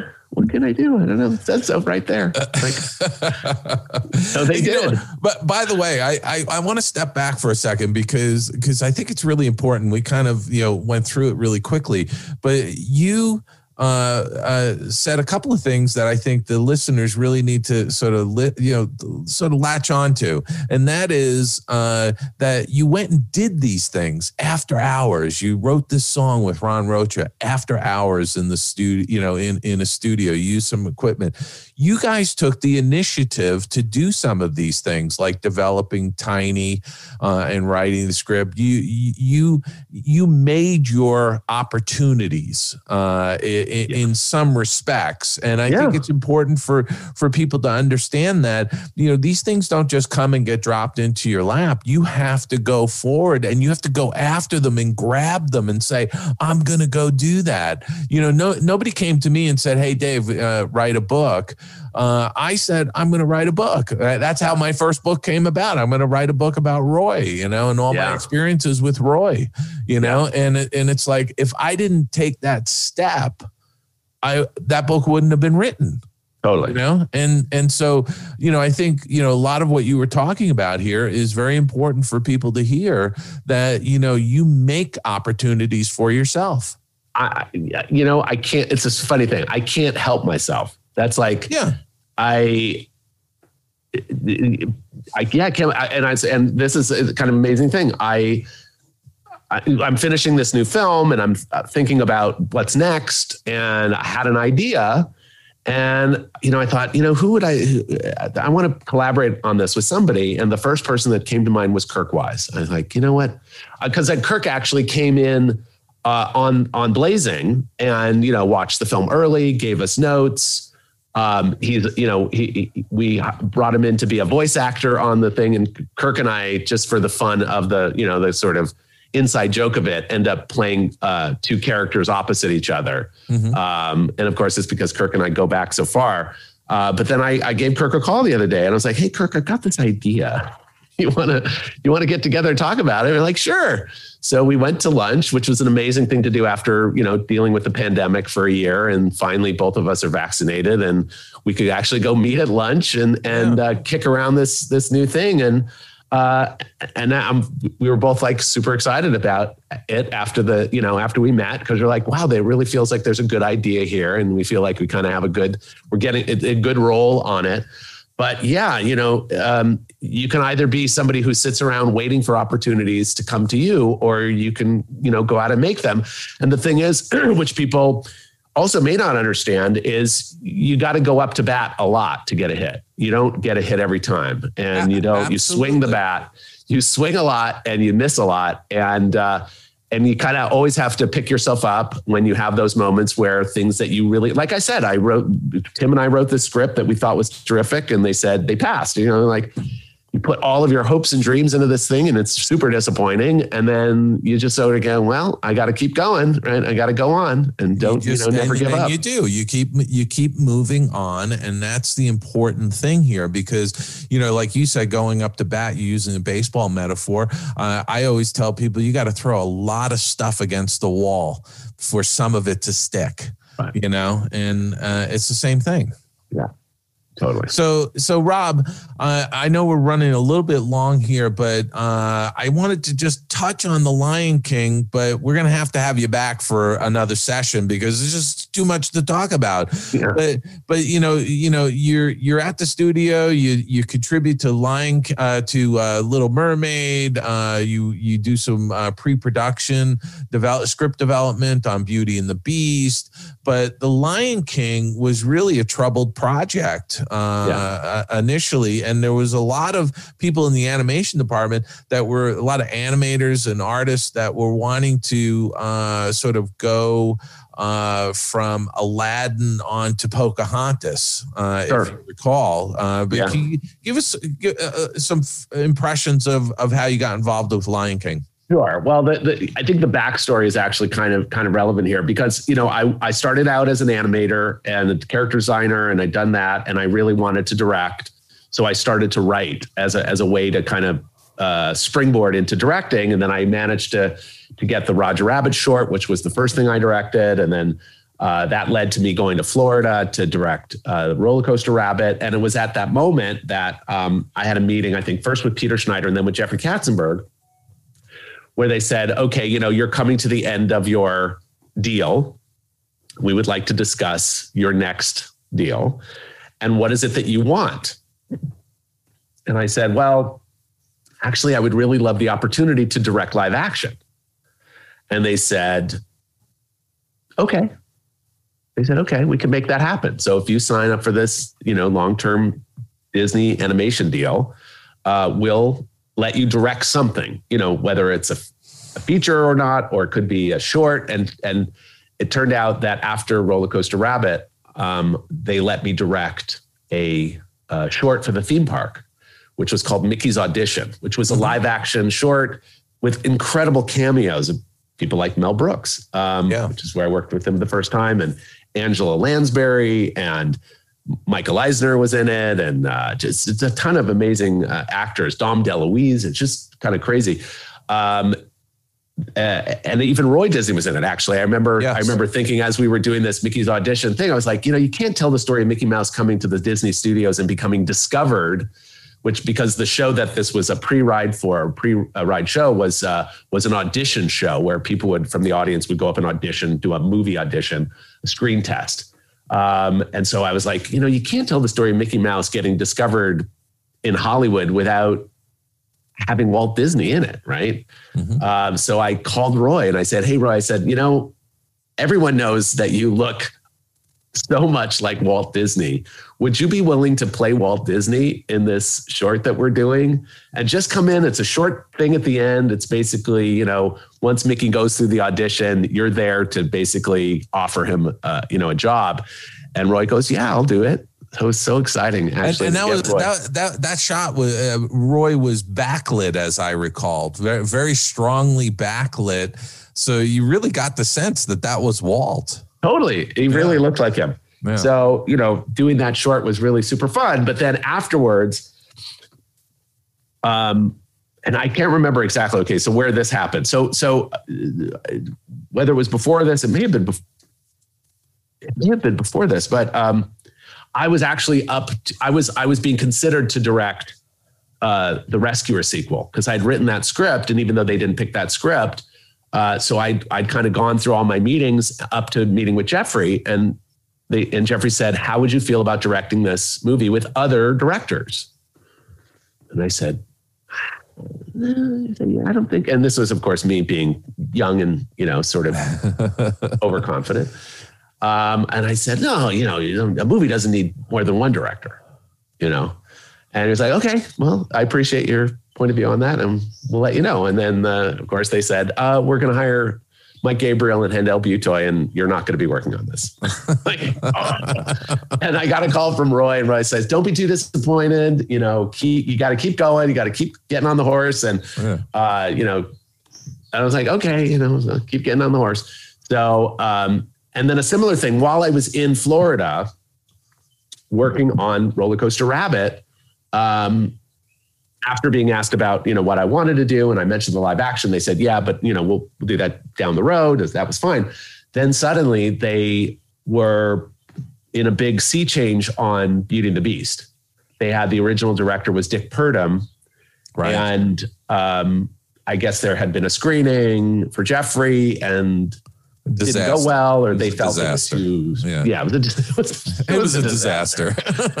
I hate using that word, but it was a disaster. So they uh, they decided that they were going to make a change, and um, I was working before because it's very complicated. I was working before I was working on Roller Coaster Rabbit. I was directing the pre-show for Cranium Command, right. and Kirk and Gary were working as heads of story on Cranium Command. Yeah. And then they came to me and said, "Hey, we need you to go to Florida to pick up the reins on a roller coaster."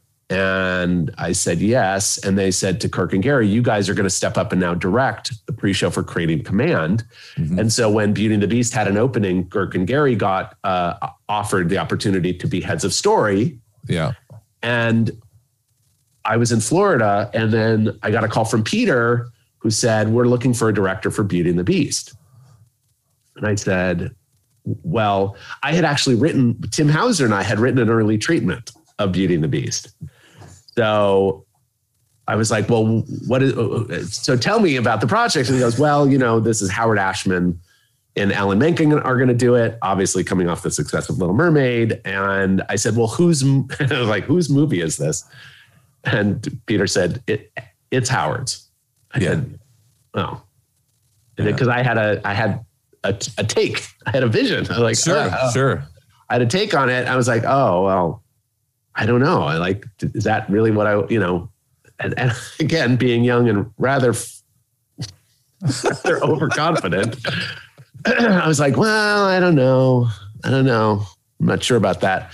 And uh, I, I got a call from Glen Keane who tried to, you know, talk me into it. And I was like, yeah, I don't know. I don't know.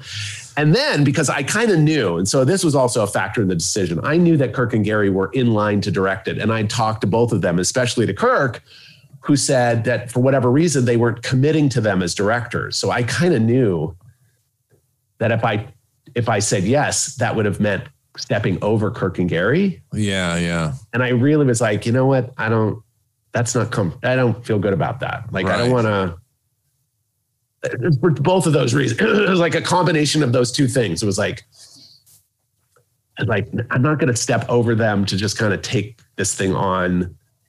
Uh, You know, even though it, it can't be, according to Peter, kind of following the, the vision that I may have had for it. Yeah. And so, so I was like, I don't think this is it. This isn't right for me. And and they said okay. And then Kirk and Gary got hired, got promoted to direct, and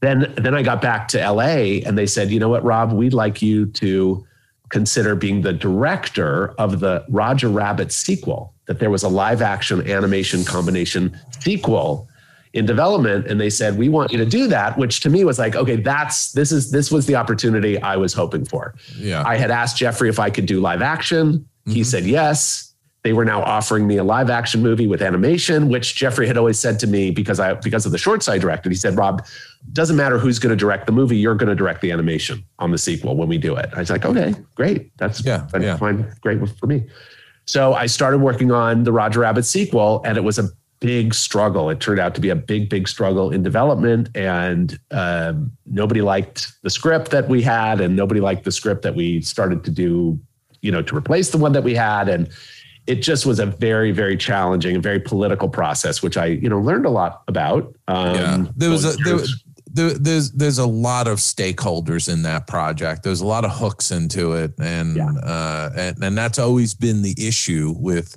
them trying to get a sequel going on Yeah. on Roger Rabbit. So I so I was going through all of that, and that took more than a year, I think, of of of my life. You know, working on that. I met some amazing people. Bob Tzudiker, Noni White, uh, got it got involved and wrote a draft of that. I'd actually met them earlier on a project that another project that Kelly and I had developed, which was the Frog Prince, Yeah, yeah. um, which was the earlier version before. You know, uh, the Frog Princess, uh, yeah. the Princess and the Frog. Princess. Uh, it was a Frog Prince movie, which was meant to be a kind of uh, um, Princess Bride. That was a sort of a Princess Bride take on the Frog Prince story. Uh, anyway, so um, anyway, so Roger Rabbit came to a grinding halt. hmm Another another disaster, and uh, they I, decided I would that say that was a disaster, though. I would say it just Wow. came to a grinding halt because it came to a there grinding- were a okay, lot of fair enough. issues. There was a lot of issues. It came there. to a grinding halt, and then I had a meeting with Jeffrey, and he's like, "Rob," he literally said this, "Rob, you crashed and burned. you crashed and burned. My advice to you is to call all the stakeholders, to call everybody, you know, to sort of acquit yourself because I think they felt that well, there was it was it, it was complicated and political, and I I did some things that, in retrospect, were not politically savvy." Okay. Um, so he said, you need to kind of, you know, acquit yourself with these people. And so I, I called them all and they were all super gracious. They were like, Rob, you know, it's okay.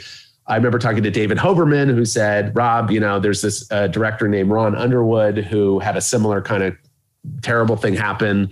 Uh, but he didn't give up. You know, he got back Yeah. on the horse, and then he directed a massive hit. But he directed uh, uh, City Slickers, and it was a huge hit. And you know, what Listen, eh, the, all of those things are learning experiences for everybody, and everybody goes through them. So so that was it. And then of course at the end of that, I was now depressed in you know, right. So I just had this massive career failure. And that was right when Beauty and the Beast was coming out to these incredible accolades. They had done this screening of the unfinished film for the uh, New York Film Festival, or I, I Yeah. uh, Uh-huh. and and you know it was just this huge celebratory moment in the movie you know was the first animated movie to cross 100 million dollars at the box office and then they got nominated for the academy award for best picture Yeah. and i'm like what have i done i've made such a terrible mistake and i was actually i had gone to new york to visit a f- maybe my brother was living in New York, and I was gone. I was in New York uh, when the Academy Awards were going on, but before it was like the week or two before that, I got called uh, into Tom Schumacher's office, and Tom Schumacher said, "Hey, Rob, I'm just letting you know. I'm just going to ask whether or not you'd be willing to step into uh, the uh, the King of the Jungle, which was, of course, the Right. original title of the movie. He Yeah, goes, "Are you yeah. willing? Because we're having some issues." creatively and we may need to make a personnel change and would you be interested or willing to uh, to step in as director and i said uh, let me think about it yes because i was like uh, yeah i was like i'll say yes to anything. And and the thing was is that i remember having seen some of the artwork they did an open house in the development department and they had some artwork up for the project. And this was when the project didn't have a great reputation at the, uh, among the artists at the studio. Yeah. Yeah. again because it was too i think people felt it was too realistic. It was too tr- much of a true life adventure kind of a uh, take on it and um, and, and, and and, it was it was going to be a challenge for the animators because it was all quadrupeds. Totally. You know? And so um, at, at the, around that time, I'm, I saw on television just by accident a documentary called Lions and Hyenas: The Eternal Enemies, which was a, a film directed by uh, Derek and Beverly Joubert, who were famous for living in Africa for years and years and photographing lions and the hyenas. And they have this unbelievable documentary, which I saw, and it was so powerful because it was really a life and death struggle uh, between the lions and the hyenas. And I watched it. I was like, wow, this is so powerful. I was like, it gave me kind of renewed uh, uh, inspiration about Lion King. It was like, wow, you know, if that movie can capture half of this, uh, you know, sort of Yeah. power, then you know maybe there's really there's an op- there's an opportunity to to turn it into something. Um, and so when Tom said, "Would you be willing to do it?" and I said yes, and I was in New York for the Academy Awards, and Tom called me and said, "Rob, you're starting on Monday," and I said, "Okay, starting on Monday." He goes, "There's going to be a box left at your doorstep at your home in Glendale." Of stuff of, of a script written by Linda Woolverton, and some character designs and whatever other miscellaneous stuff. And he goes, you know, uh, it'll be there on Sunday night or s- sat whatever. And uh, I was flying from New York that day. So I got home. There was sure this box of material, and I took it inside and I went through it. I read the script, and I and I felt very much having read the script. I was like, wow, this is it is a little too straight. You know, it's a little serious and it's a little. It it doesn't really have any any Disney magic. You know, there was really missing some some of that, you know. And so the next morning on Monday, which was happened to be April 1st, so uh 1992, I walked into the meeting and Don Hahn was there, Roger Allers, of course, was there already. And um John Carnahan was the editor, and the, and they said, uh, "Why don't you go take a look? We have ten minutes of story reel put together." So I sat with John and played the 10 minutes of story reel, which was Simba and Nala at the water hole with Timon and Pumbaa. And Timon and Pumbaa were their childhood friends in the script uh, and, and in the storyboards. And then Rafiki came in to talk to Mufasa, and Rafiki was kind of uh, described as this elder statesman, very serious. And he was like, Mufasa, we must talk about Scar and, you know, the blah, blah, blah, blah, blah. And it was very straight. It was very straight and very serious and kind of heavy. And uh, I watched the 10 minutes and then Don and Roger came at, back in and, and I said, and because I didn't know anything, I'm like, I don't know what people expect. You know, I don't really know the ins and outs of what, how this got came to be. But I said, what, do, what's the studio expecting from us? Like, are we, do we have to keep this? And Don said, no, you can start over. "Eh, Really? He goes, yeah, you can start over. So we're like, oh, great. Well, why don't we start by having a, a brainstorm to talk about what this movie could be? And we said, great. So let's bring in, we brought in Kirk and Gary, Mm-hmm. Brenda Chapman, who was head of story, Mhm. Roger and myself. And I think Don, I can't remember if Don was actually in the room with us or kind of popped in and out of the room. I don't remember that. But still, we were in this sort of brain trust thing and we said, what could this movie be? And we said, this really should be a, a kind of a, it should feel more like a biblical story. It should feel more like Joseph and the amazing tech, you know, Joe, not Joseph, but, you know, the story of Joseph or, or uh, Moses, you know what I mean? We were looking at these sort of bigger things with these spiritual underpinnings because we were like, there's no, it's too dry. So we, so the, I, I think I may have come in. I don't know if it's an idea floating around the studio earlier, but I said, why don't we have Mufasa who gets killed in the script in the stampede? Why don't we have him come back as a ghost? And we said, yeah, that let's do that. Like that will be. And why don't we let's change Rafiki from being a very serious kind of politician to being kind of a shaman witch doctor who Yeah. you know lives on the fringes of this society, but he you know is a magical character that comes in and blesses Simba, and then you know, and then we said let's Timon and Pumbaa shouldn't be friends of uh, uh, Simba Nala's. They should be outcast characters that they meet once Simba is exiled into Yes. the desert. You know, exiled into the desert. He meets these two characters that are kind of dropouts. They and well, you know, they, they're, they're comedy relief too. yeah, Yeah. totally. So, so that so in two days we reconceive the story, reconceive the structure of the movie, and they said, okay, uh, we need to do a pitch. We're going to pitch everybody, and so we had Michael Eisner and Jeffrey Katzenberg and Roy and Peter Schneider and Tom Schumacher and a gallery of people. And we went through and did our presentation. We said, here's the new story. In this opening sequence, we've got the animals coming to pay homage to the newborn prince, et cetera, et cetera. Really had every every scene was there, beat it out. And at the end of the pitch, Michael Eisner looks at it and goes, he goes, what's this based on? We go, well, it's kind of not based, an original story. And he goes, yeah, could it be, couldn't this be something like King Lear? Like maybe it should be King Lear. And we're like, King Lear, like King Lear's about an aging king with three daughters, and two of them are, you know, trying to take over. Or like, I don't see King Lear in this. And then Maureen Donley, who was the producer of The Little Mermaid, says from the back of the gallery of people, she goes, No, it's Hamlet. And everybody goes, oh, It's Hamlet. That's right. It's Hamlet. The, the, the uncle kills his brother, who's the king, and the son has to do something about it. And then Michael Eisner says, That's it. We're making Hamlet with lions. And we go, Okay. like, and that was it. And that was it. Wow. And we, we didn't have to change anything really. We're just like, now we're making Hamlet with lions. And so from that day to the to the to the final story meeting on the project, we were trying to figure out what is the to be or not to be moment in the movie. What is the to be or not to be moment? And um, we sat in this final story session, and Don Hahn says it should be like this thing where Rafiki picks up some dirt and says, "You know, we're all just like dust in the wind," and we're like, "Yeah, sort of." And we couldn't quite come up with anything. And then Irene Mecchi, who is uh, one of our writers and very funny, she goes, "Nah, she just hit him in the head with a stick," and we all laughed like, "That's hilarious!" And we're like, "That's it. Yeah, that's it. That's a great idea. He's going to hit him in the head with a stick, and that's going to be how he learns his lesson." And so that was our very last meeting on that on that uh, on the movie, and finally we had our to be or not to be moment. And then what happened, even more importantly, was Don Hahn came into the office one day and he goes, "Hey, guess what? We're going to have a book written called The Art of the Lion King, and it's going to be written by Christopher Finch." Uh, and so, isn't that a that's amazing? And so we go into a meeting with Christopher Finch, and I go, "Mr. Finch, I am so honored to meet you." Uh, and he goes, he looks at me and he goes, You know my nieces, don't you? As a matter of fact, that, I that, do. You know, what, so, what a wonderful, you know, sort of a circle. The circle back. of life. Yeah, it's it the circle really of life. Is. Yeah, it's amazing.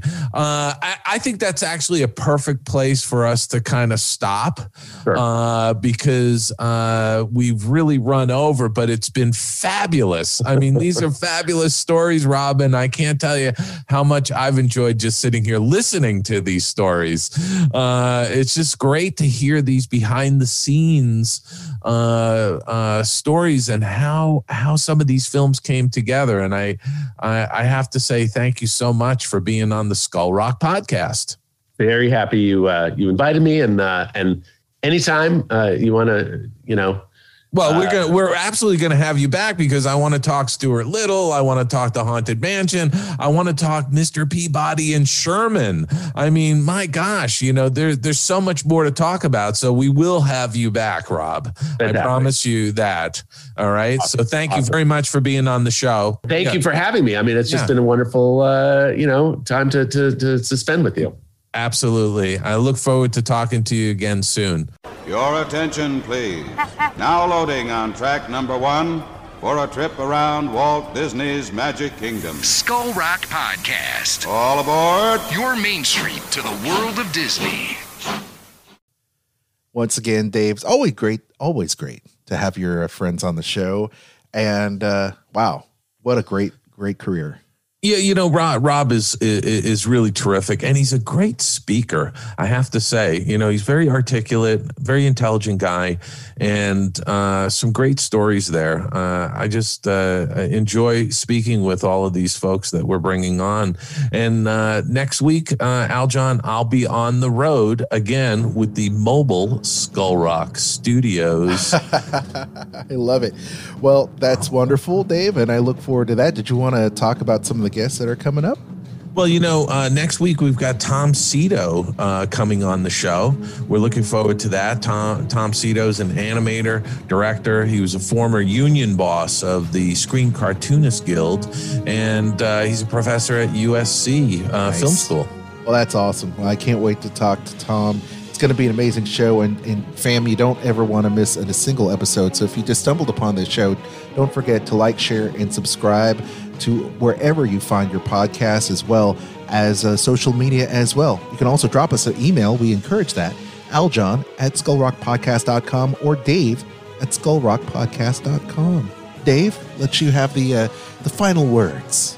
Well, as always, Aljon, peace and love to everybody. I hope you go out and have a fantastic week ahead. Uh, and please be kind to people. Uh, as the world opens up, uh, people are anxious to get out there. Just, you know, take your time uh, and be good to one another. And we'll see you next week.